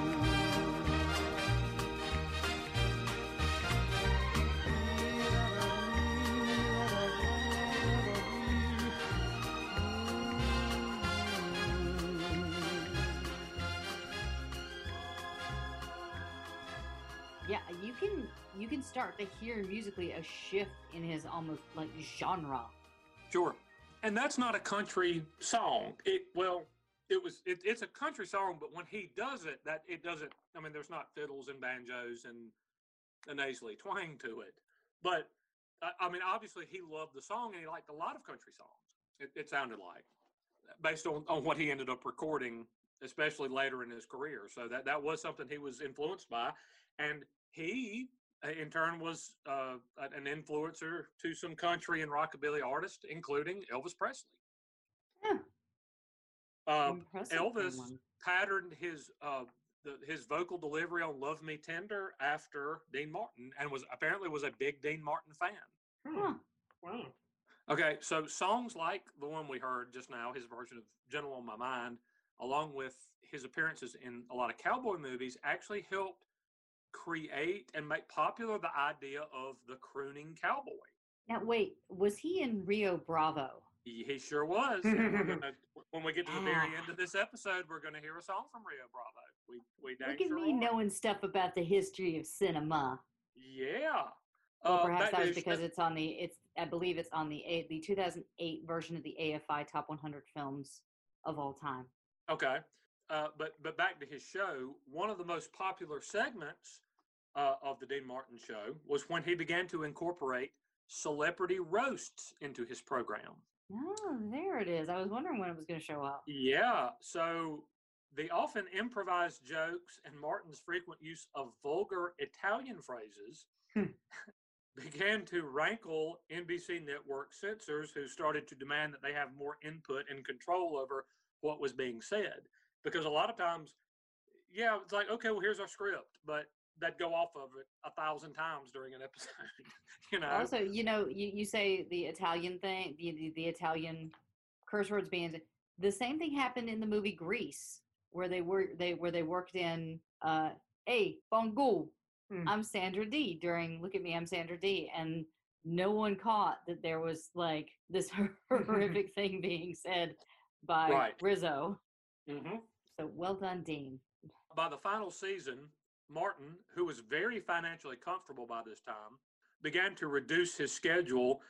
And the very last season was comprised mostly of celebrity roasts, which required even less uh, input and involvement from him than he had already negotiated there be, which wasn't much. There were later legal disputes over ownership and DVD sales of the, the Dean Martin show, but just sales of Dean Martin's roast which continued as um, a, a regular uh, special on NBC television, topped hundreds of millions of dollars. Hmm. Because if you remember, Guthy-Renker ran infomercials for the Dean Martin roasts. i remember like, that they always showed uh the lucille ball clip Right. Yep, they sure did. And but those those were were a, a very popular seller to the point that that company made li- literally hundreds of millions of dollars off of them. Jeez. And there ended up being a lot of lawsuits and stuff uh, uh, over that kind of uh, thing. But you know, Dean, Dean made his money, and I, I don't guess he cared. Now- I think he was he was gone by that time anyway. So Now, what, what did he i- care? is the Comedy Central roasts are they within the Friars Club? Like, is that sanctioned? Kind of like uh, you can buy the name, uh, National Yeah, I don't, I don't, I don't. Yeah, I'm not sure how any of that works. Like the to honest dean let them do it, or the dean estate. the the Yeah. Dean I Estate. Well, well, I think that that started with the Friars Club, didn't it? Well, that's what I was saying. Is like you know, it's it's the Friars Club. It's the it's the Dean Martin roast, and it's the Friars Club that did it. But I don't know if it's because they never say the Friars Club present the Comedy Central roast of. It's just the Comedy Central roast of. Right. it's the same format and you feel like that's so much of a plagiarized. Right. but, but you know, so they'd be plagiarizing I- it so much seen, that roast, they'd be in trouble. roast date roast date back to at least the 1920s, from what I've read. Okay, about fair enough. So yeah, so I don't, I don't know if, if who who started them or, or popularized them or, or whatever, but Dean D- Dean certainly probably brought them to a big audience for the first time. I would say. Right. Uh, yeah, because he put them on network television in the 19, early 1970s, which I doubt anybody had heard of them before then. There were some major changes in uh, Martin's life around this time. His TV series ended, as did his contract with the Riviera Hotel and Casino.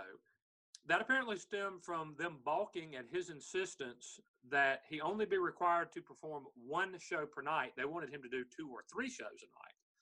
The MGM Hotel uh, apparently snapped him up immediately after this, and the parent company MGM also signed him to a three-picture movie deal. Unfortunately, uh, his marriage to uh, Jeannie fell apart at this time as well. Oh, that's The a comp- shame.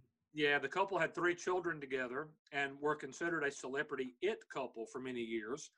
But they separated in 1969 per a statement that she made through a publicist. They didn't actually divorce until 1972, however.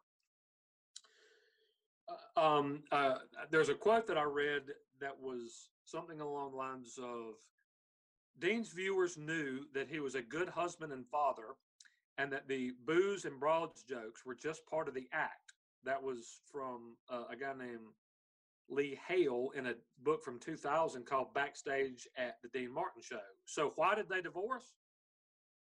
I mean, none of your damn business.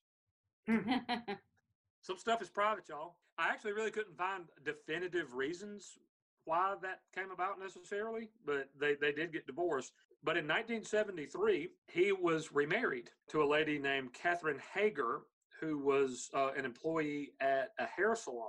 He adopted her daughter, Sasha, but they divorced in 1976 and did not have any children biologically between the two of them. While one relationship was falling apart, however, another was reformed. I read a 2016 Vanity Fair article, and I'm, I'm borrowing a lot of this from that story. You should totally go look it up. Really, really good story with a lot of good details. Mhm. But it talks about September 5th, 1976. Now, LD and, and Will the Thrill, would September the 5th ish in a given year in the in, in Freddie the 70s, Mercury. 80s, and Freddie 90s? Mercury. Freddie, Freddie Mercury. Freddie Mercury. Well, but would, would that September would the that- fifth.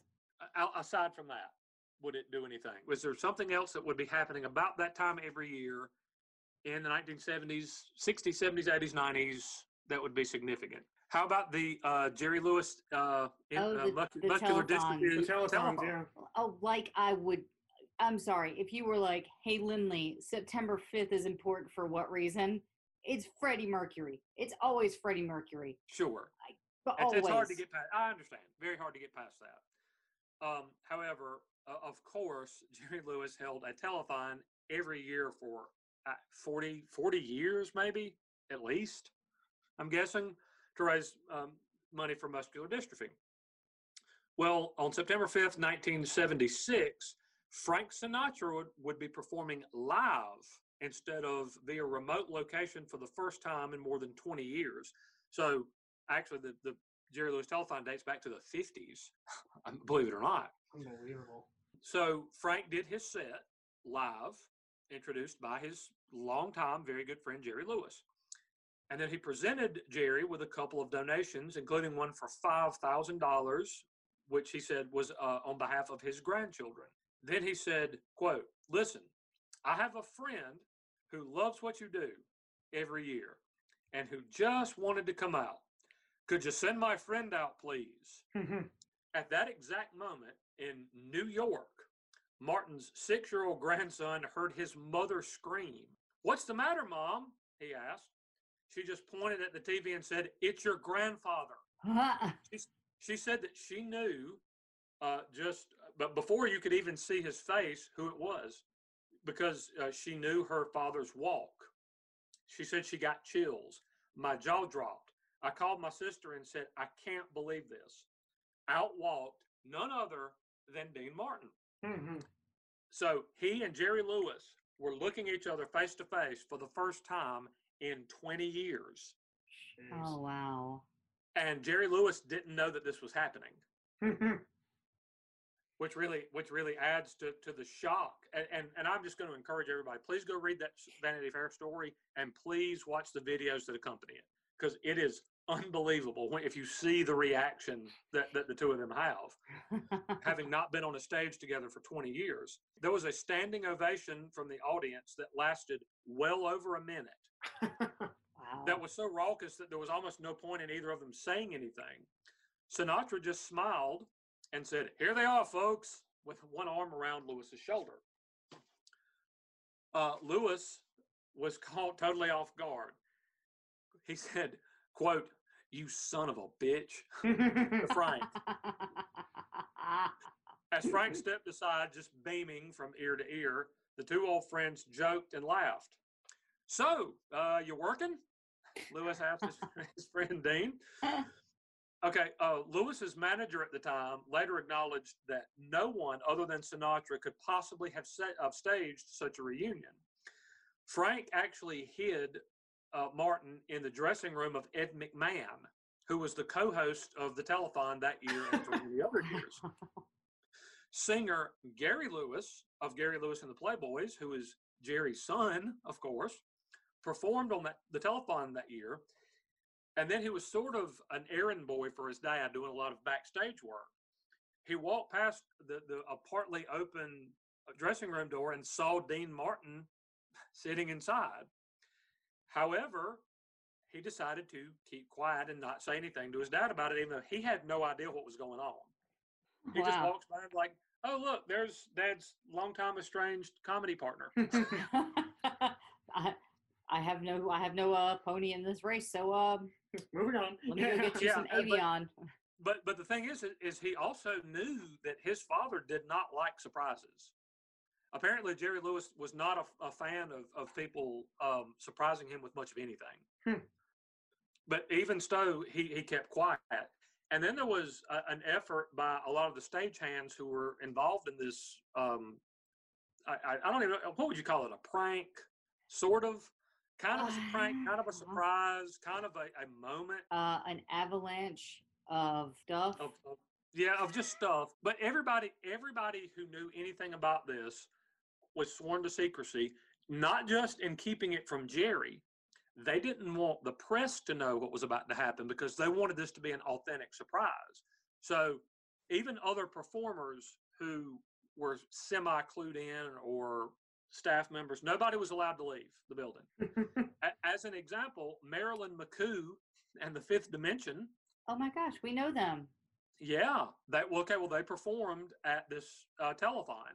They were not allowed to leave the building until after Dean walked out because they didn't. They, the people who were involved in this, did not want anybody to know, and they certainly didn't want it to leak into the press before it actually happened. They wanted it to be an authentic surprise. Wow. And it is worth mentioning that once Dean came out and he and Jerry embraced and made some jokes and the, the crowd gave them a lengthy standing ovation that the, the telethon that year broke every record for fundraising. That's awesome. Yeah. Okay. So uh, Gary Lewis actually loved Dean Martin. He referred to him as Uncle Dean growing up. He said, um, I had real long hair and was wearing weird clothes at the time of the meeting backstage uh, in uh, Vegas in the 70s when they're going to do this telethon. So he actually walked up and introduced himself to Dean because he didn't know if Dean would recognize him given his appearance. And he said that uh, Dean said something along the lines of, Of course I know you. How are you, Pally? And Pally was his term of endearment of choice from, from what I've from, from what I've read. Aw. Um, so this happened in Las Vegas. All of this, Th- this this telethon was broadcast live from Las Vegas, and I think you have a song that that kind of fits the mood here. Ah, you know, I I have to work in one of my favorite songs from Dean because it's it, it's a humorous take. It's it's funny and so uh, it's not exactly entirely PC. So sorry for that. But what I'm going to do is I'm going to play a medley called "Drink to Me Only," and uh, I hope you guys enjoy it.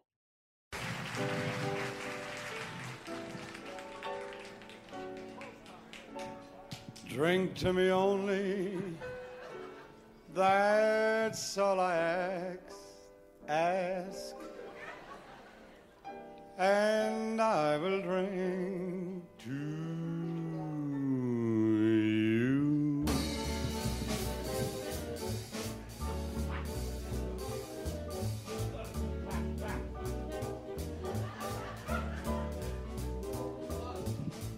How long I've been on?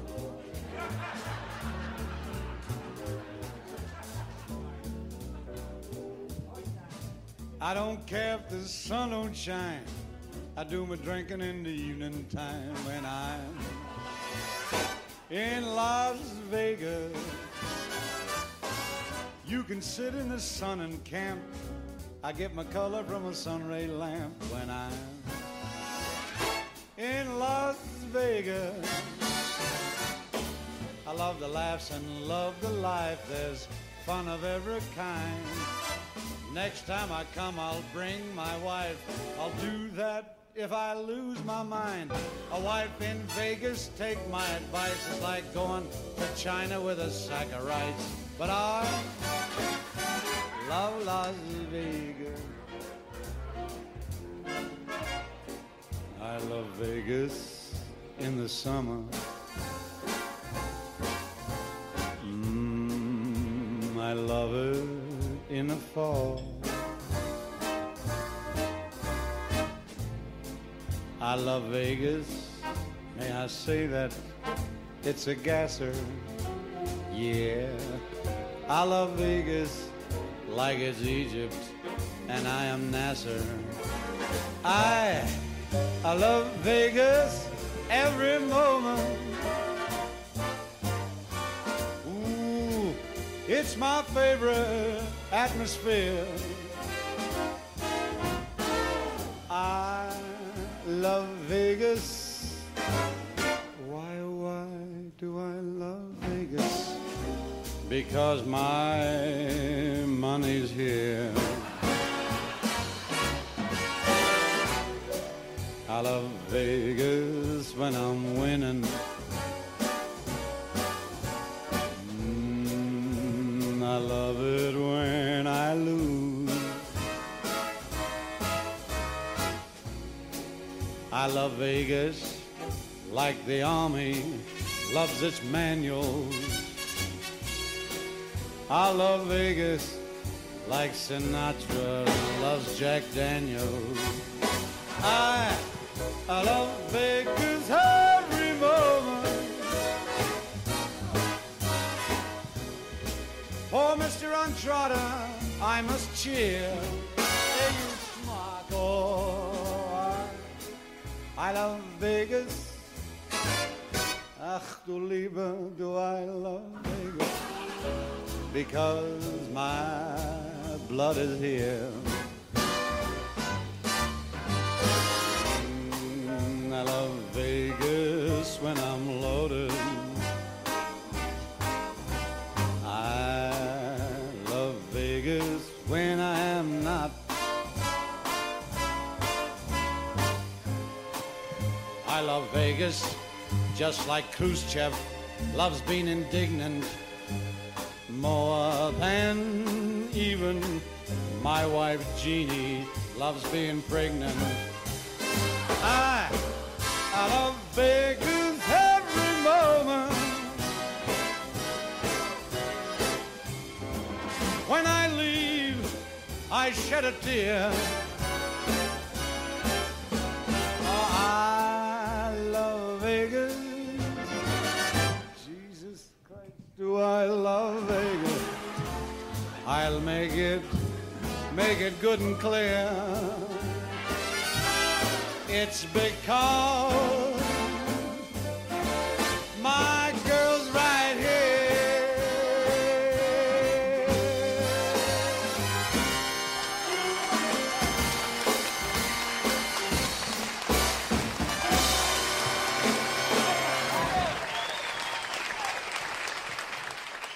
Dean Martin, ladies and gentlemen. and I just I love that song so much, and I know it fits more in like his uh, heyday with like the Rat Pack and the kind of antics that they have on stage. But there wasn't really a moment where we wouldn't like triple stack during that time. So we're playing a little bit out of chronological order, but I needed that song in my life. So Who there. cares? Yep. Dean Martin, stop stop fighting. It's Dean Martin. Tell you what, go take it up with Frank if you got a problem with it. Yeah, pretty much. Yeah, see how that works for you. Okay, so after this uh, brief reunion during the MDA telethon on, uh, you know, the Labor Day weekend in, uh, I guess, 1976 ish, there were actually plans for a new Martin and Lewis movie. Would have been set in Las Vegas. Both of them apparently agreed to do it, as did Frank Sinatra, but for, for whatever reason, it ultimately fell apart and never came to be, unfortunately. Oh, that's, that's sad. Yeah, yeah, it was really sad. In the early 80s, Martin actually made a music video, believe it or not, for the song Since I Met You Baby, which did garner a little bit of MTV airplay in the early days of that channel and became a minor hit for him. He did a few appearances here and there, but mostly at this point, now well into his 60s, he just kind of chilled and played golf. Unfortunately, on March 21st, 1987, his son, Dean Paul Martin, died. His F 4 Phantom jet fighter, uh, which he was flying as a member of the California Air National Guard, crashed into a mountain. Oddly, and, and, and a little bit of a cruel twist of irony, Sinatra's mother died in a crash into that same mountain about Oh, a year before that. Oh wow. Whoa. Um, he was at one point a quote teeny bopper singer, and he had actually been married at one point to Olympian Dorothy Hamill. The creator of the Hamill haircut. That's right. I, I actually believe mom gave me that haircut when I was a kid. You know, I- I've always heard about you know if your spouse dies, you're called a widow or a widower. But what do- what do they call it when your your kid dies? Nothing, right? Yeah. If your parents die, you're an orphan. If your if your spouse dies, you're a widow or a widower. But what do they call it when a, a child dies? There's not a word bad enough to talk about how bad that is. And and this apparently had a really really bad impact on Dean. He did continue to perform after this because he had some shows, including one a couple in Vegas that were scheduled 10 days after his you know his son died in this plane crash. And he initially told his family i, I can't do it. I, I just can't. I'm, I'm too broken up.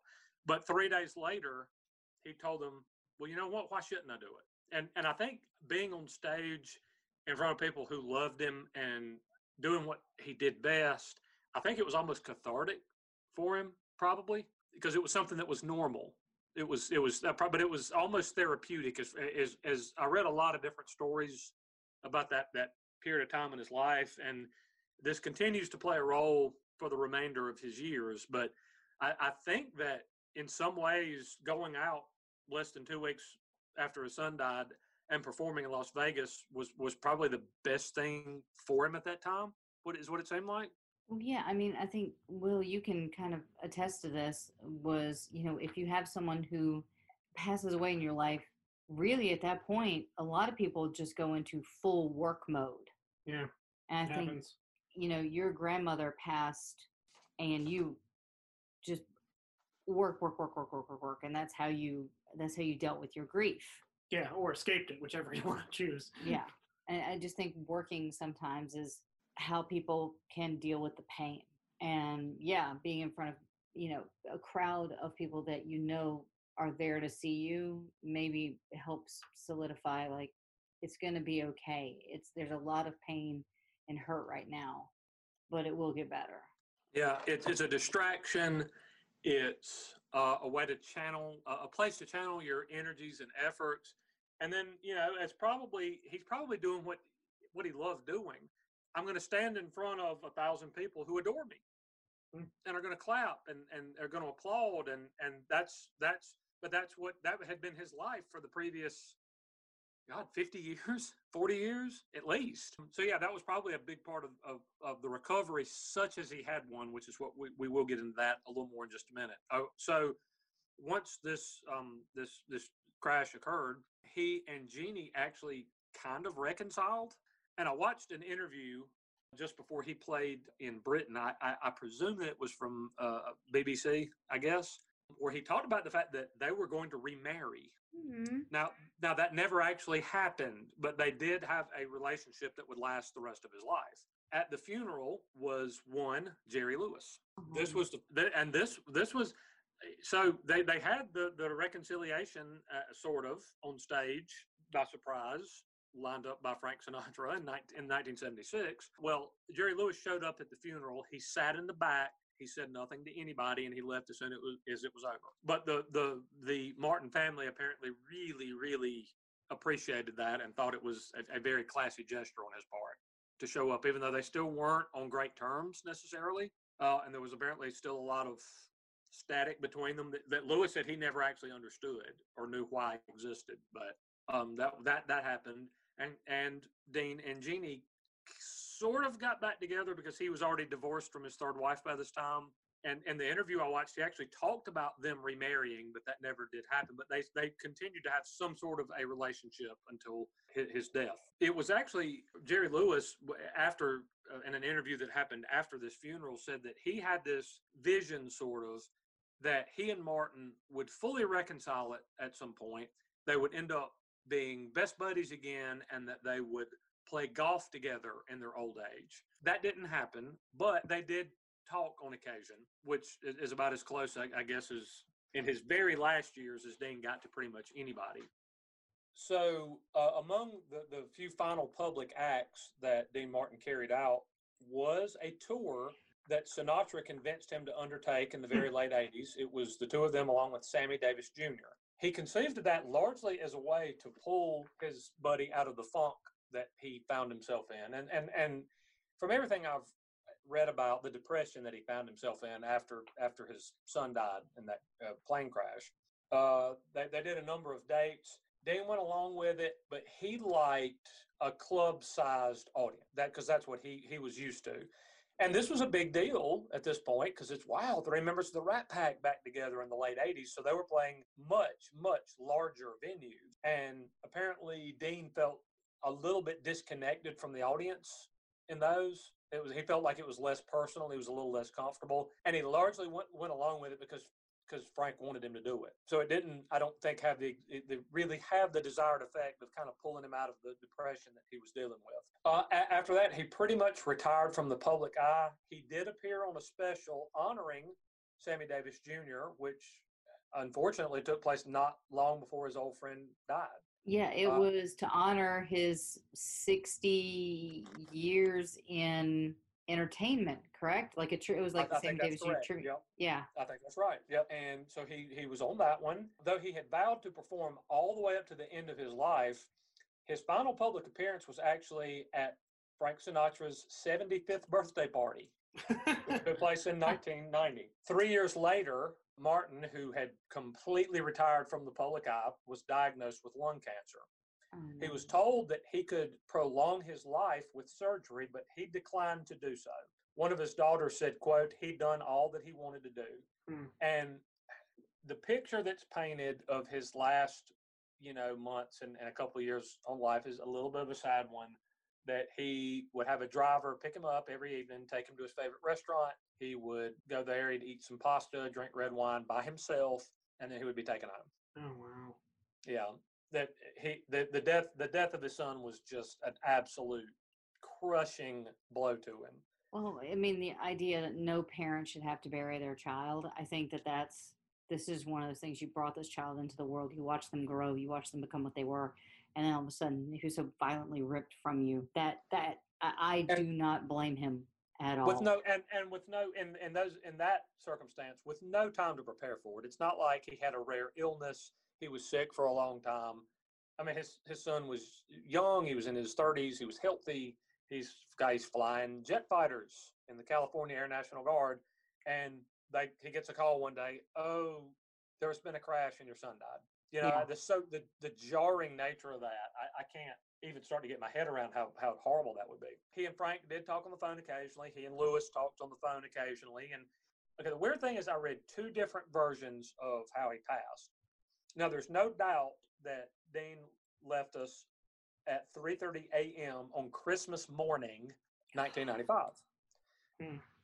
Okay, one version of the story is that he had gone out to dinner at his restaurant of choice, had his little pasta dinner, drank some red wine, came home, watched TV, had a coughing fit, and the, the folks who worked for him check were checking on him periodically during the night, and they came in and found him deceased. The other is that Jeannie was actually with him and knew that the end was near and held him as he as he passed. But whatever it, it happened and however it unfolded, Dean Martin left us on December 25th, Christmas 1995 at 3:30 in the morning. I Um, remember. I, I remember that Christmas Yeah, because I was 15, right. and I remember mom being pretty upset by that. Lots of people, uh, probably grandma too, at that point. I mean, because you're talking about a, a, a, one of the a, an all timer and an old timer, but an old time uh, an all timer, I, I would say, with with Dino, somebody that that would have been it had enduring popularity over multiple generations. Yeah. So he was buried three days later. So on, on our mother's birthday, Yeah. December 28th, at a ceremony that involved his family, Jerry Lewis, Rosemary Clooney, Shirley MacLaine, who joked that she had talked to Dean an hour before the, the uh, service took place, Tony Danza, Bob Newhart, Charles Nelson Reilly, Dorothy Hamill, Don Rickles, and Robert Stack. Ooh, Wow. Notably absent was Frank. uh, Yeah. Frank Sinatra. Now he he did send, I think, Nancy Sinatra on, on his. Uh, I think she was his represent his emissary. Yeah. Yeah, to, to represent. But there were two things at play. One, Frank was ex- was not in good health at this point himself, and the other is that, and he apparently admitted this at some point. It would have just been too much for him to bear emotionally. He he could not have stood to have seen. They were so close. They considered one another almost brothers. That Frank said he lit, literally didn't know if he could have made it through it. Wow.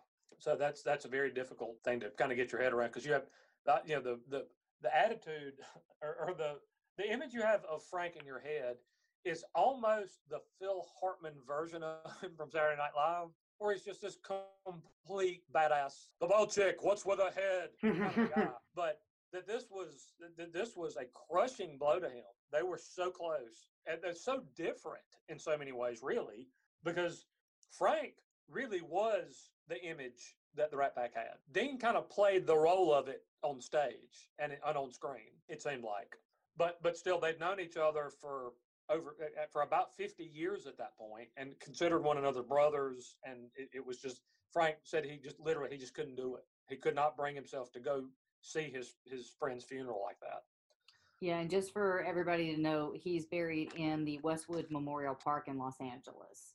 right Which I uh, Um, we talked about this during the the Sammy Davis Juniors. was like I really only know of the two uh, big cemeteries out here, which is the Forest Lawn one, and then Hollywood the Forever. Hollywood Forever. We actually have a cemetery that's pretty close uh, to our house, and I'm wondering, like Westwood is more of the UCLA area, right? Yeah, that's by the VA hospital. Yeah. Okay, yeah. So it's a little bit farther down from us. It's maybe like a, a what thirty to forty-five minute drive. Yeah, yeah give or take. Los Angeles is a very big city. So as you kind of go back and look over the life of this guy you realize that, that for a very long time he was one of the biggest uh, stars in the world. He was a star of radio of early television of film. He was part of one of the, the most popular and most successful comedy duos of all time. He had nine gold albums and uh, uh, dozens of top 40 hits he was he touched almost every area you could imagine. But I, as I, I kind of thought like well how do i sum up what an impact he had and how cool he was and how multi-generational he was? And i found it in a story about one of his grandsons. And, and this is where, where i'm, I'm going to check out on this. So one of his grandsons comes home to his mother at one point and said hey i bought a, a new skateboard today. And she was like okay that's cool. No no no you got to see this thing granddad's pictures on it and it's him and like it's him and two other dudes. So the grandson at this point in his teens, I, I would presume, in uh, probably the early to mid '80s, when skateboarding was a, a, a really popular and cool thing, went to a skateboard shop and bought a board that had Dean Martin, Frank Sinatra, and Sammy Davis Jr.'s picture on it. Wow, That is pretty awesome. that's awesome. And the mom was floored. I also find it incredibly funny that he, he referred to the three people on that pi- pictured on the skateboard as grandpa and two other dudes. yeah, yeah, two just these two other guys called Frank Sinatra and Sammy Davis Jr. Yeah, maybe you've Um, heard of them. yeah. Yeah, but I, I can't think of a, of a better way to, to to sum up the multi generational, completely cool, always relevant legacy of Dean Martin. What an awesome episode. Jesus, what a life, man. Yeah, a lot That's there. Yeah. insane. And I, I have we have a song we're gonna uh, close out with, but I know you have to do the uh, the socials and whatnot at the very end. The socials and stuff. So yeah, if you think that we're doing an amazing job, which I think we TJ are. totally did, you should head over to patreon.com backslash rock and roll heaven and drop a dollar or two. If you would like to interact with us on Twitter, you can go to rock and roll LT. Instagram is rock and roll heaven LT. Our Facebook is rock and roll heaven pod. Still not saying our website, and you can email us at rock and roll heaven LT at gmail.com. And please, uh, also, if you could, head over to Apple, uh, the Apple iTunes Music Store, and leave a rating and review for the show. It really helps us out a lot. And uh, you know, instead of giving us one star, why don't you email us and yell at us that way? If you want to give us five stars, we're totally down for that. Thank you so much for checking this episode out. Please check us out next week, where we are going to be talking about The chairman of the board. Frank The Sinatra. chairman. closing it out with old blue eyes on my birthday. Well, Mhm. it'll it'll be after Circa my birthday, birthday, cir- yeah. circa my birthday adjacent to that. Actually, this episode comes out the day after my birthday, so woo woo. And then we will begin our series on the Ookie Spooky 27 Club. I know a lot of people have been very excited about that series. So, uh, thanks, guys. Check us out next week and have a great weekend. So long, farewell. See you next week. And and we're gonna take people out with some music. Let's leave them uh, on a good note. This is, I I- I don't know how huge of a hit this was necessarily, but this is uh, probably one of my favorite Dean Martin songs. For no other reason than in a, about circa 2003, somebody gave me a mix CD that had this on it. Okay. along with a, a, a lot of like Americana country songs. For some reason, this was the this was the closer, and and I just heard it over and over and over. Now I just love the song. This is from the movie Rio Bravo, uh, one one a, a, big popular western that Dean Martin was in. This is the song "My Rifle, My Pony, and Me." Have a great week, everybody.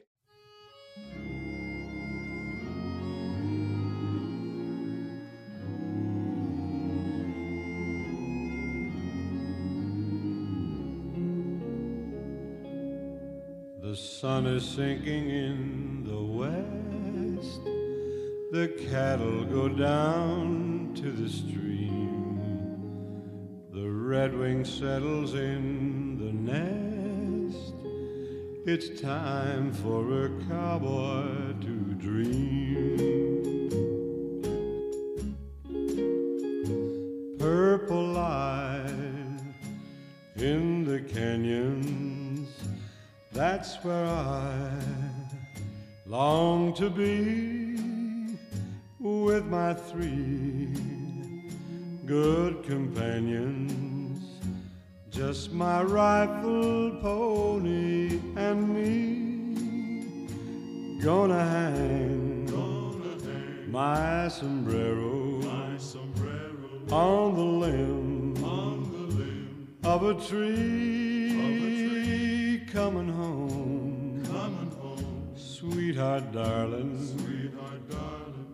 my rifle, pony, and me. Just my rifle, my pony,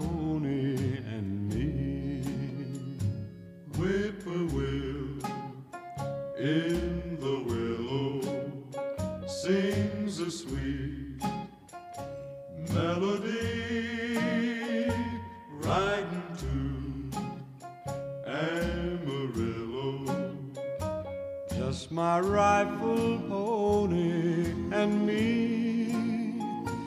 No more cow, no more cow to be roping, to be roping. No more stray, no more stray. Will I see,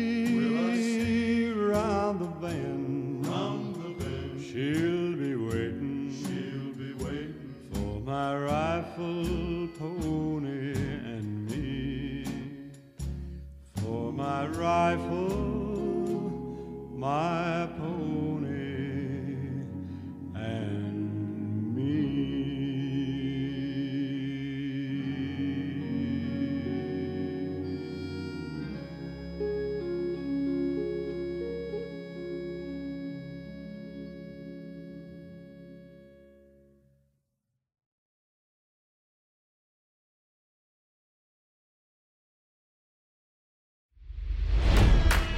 It's NFL draft season, and that means it's time to start thinking about fantasy football.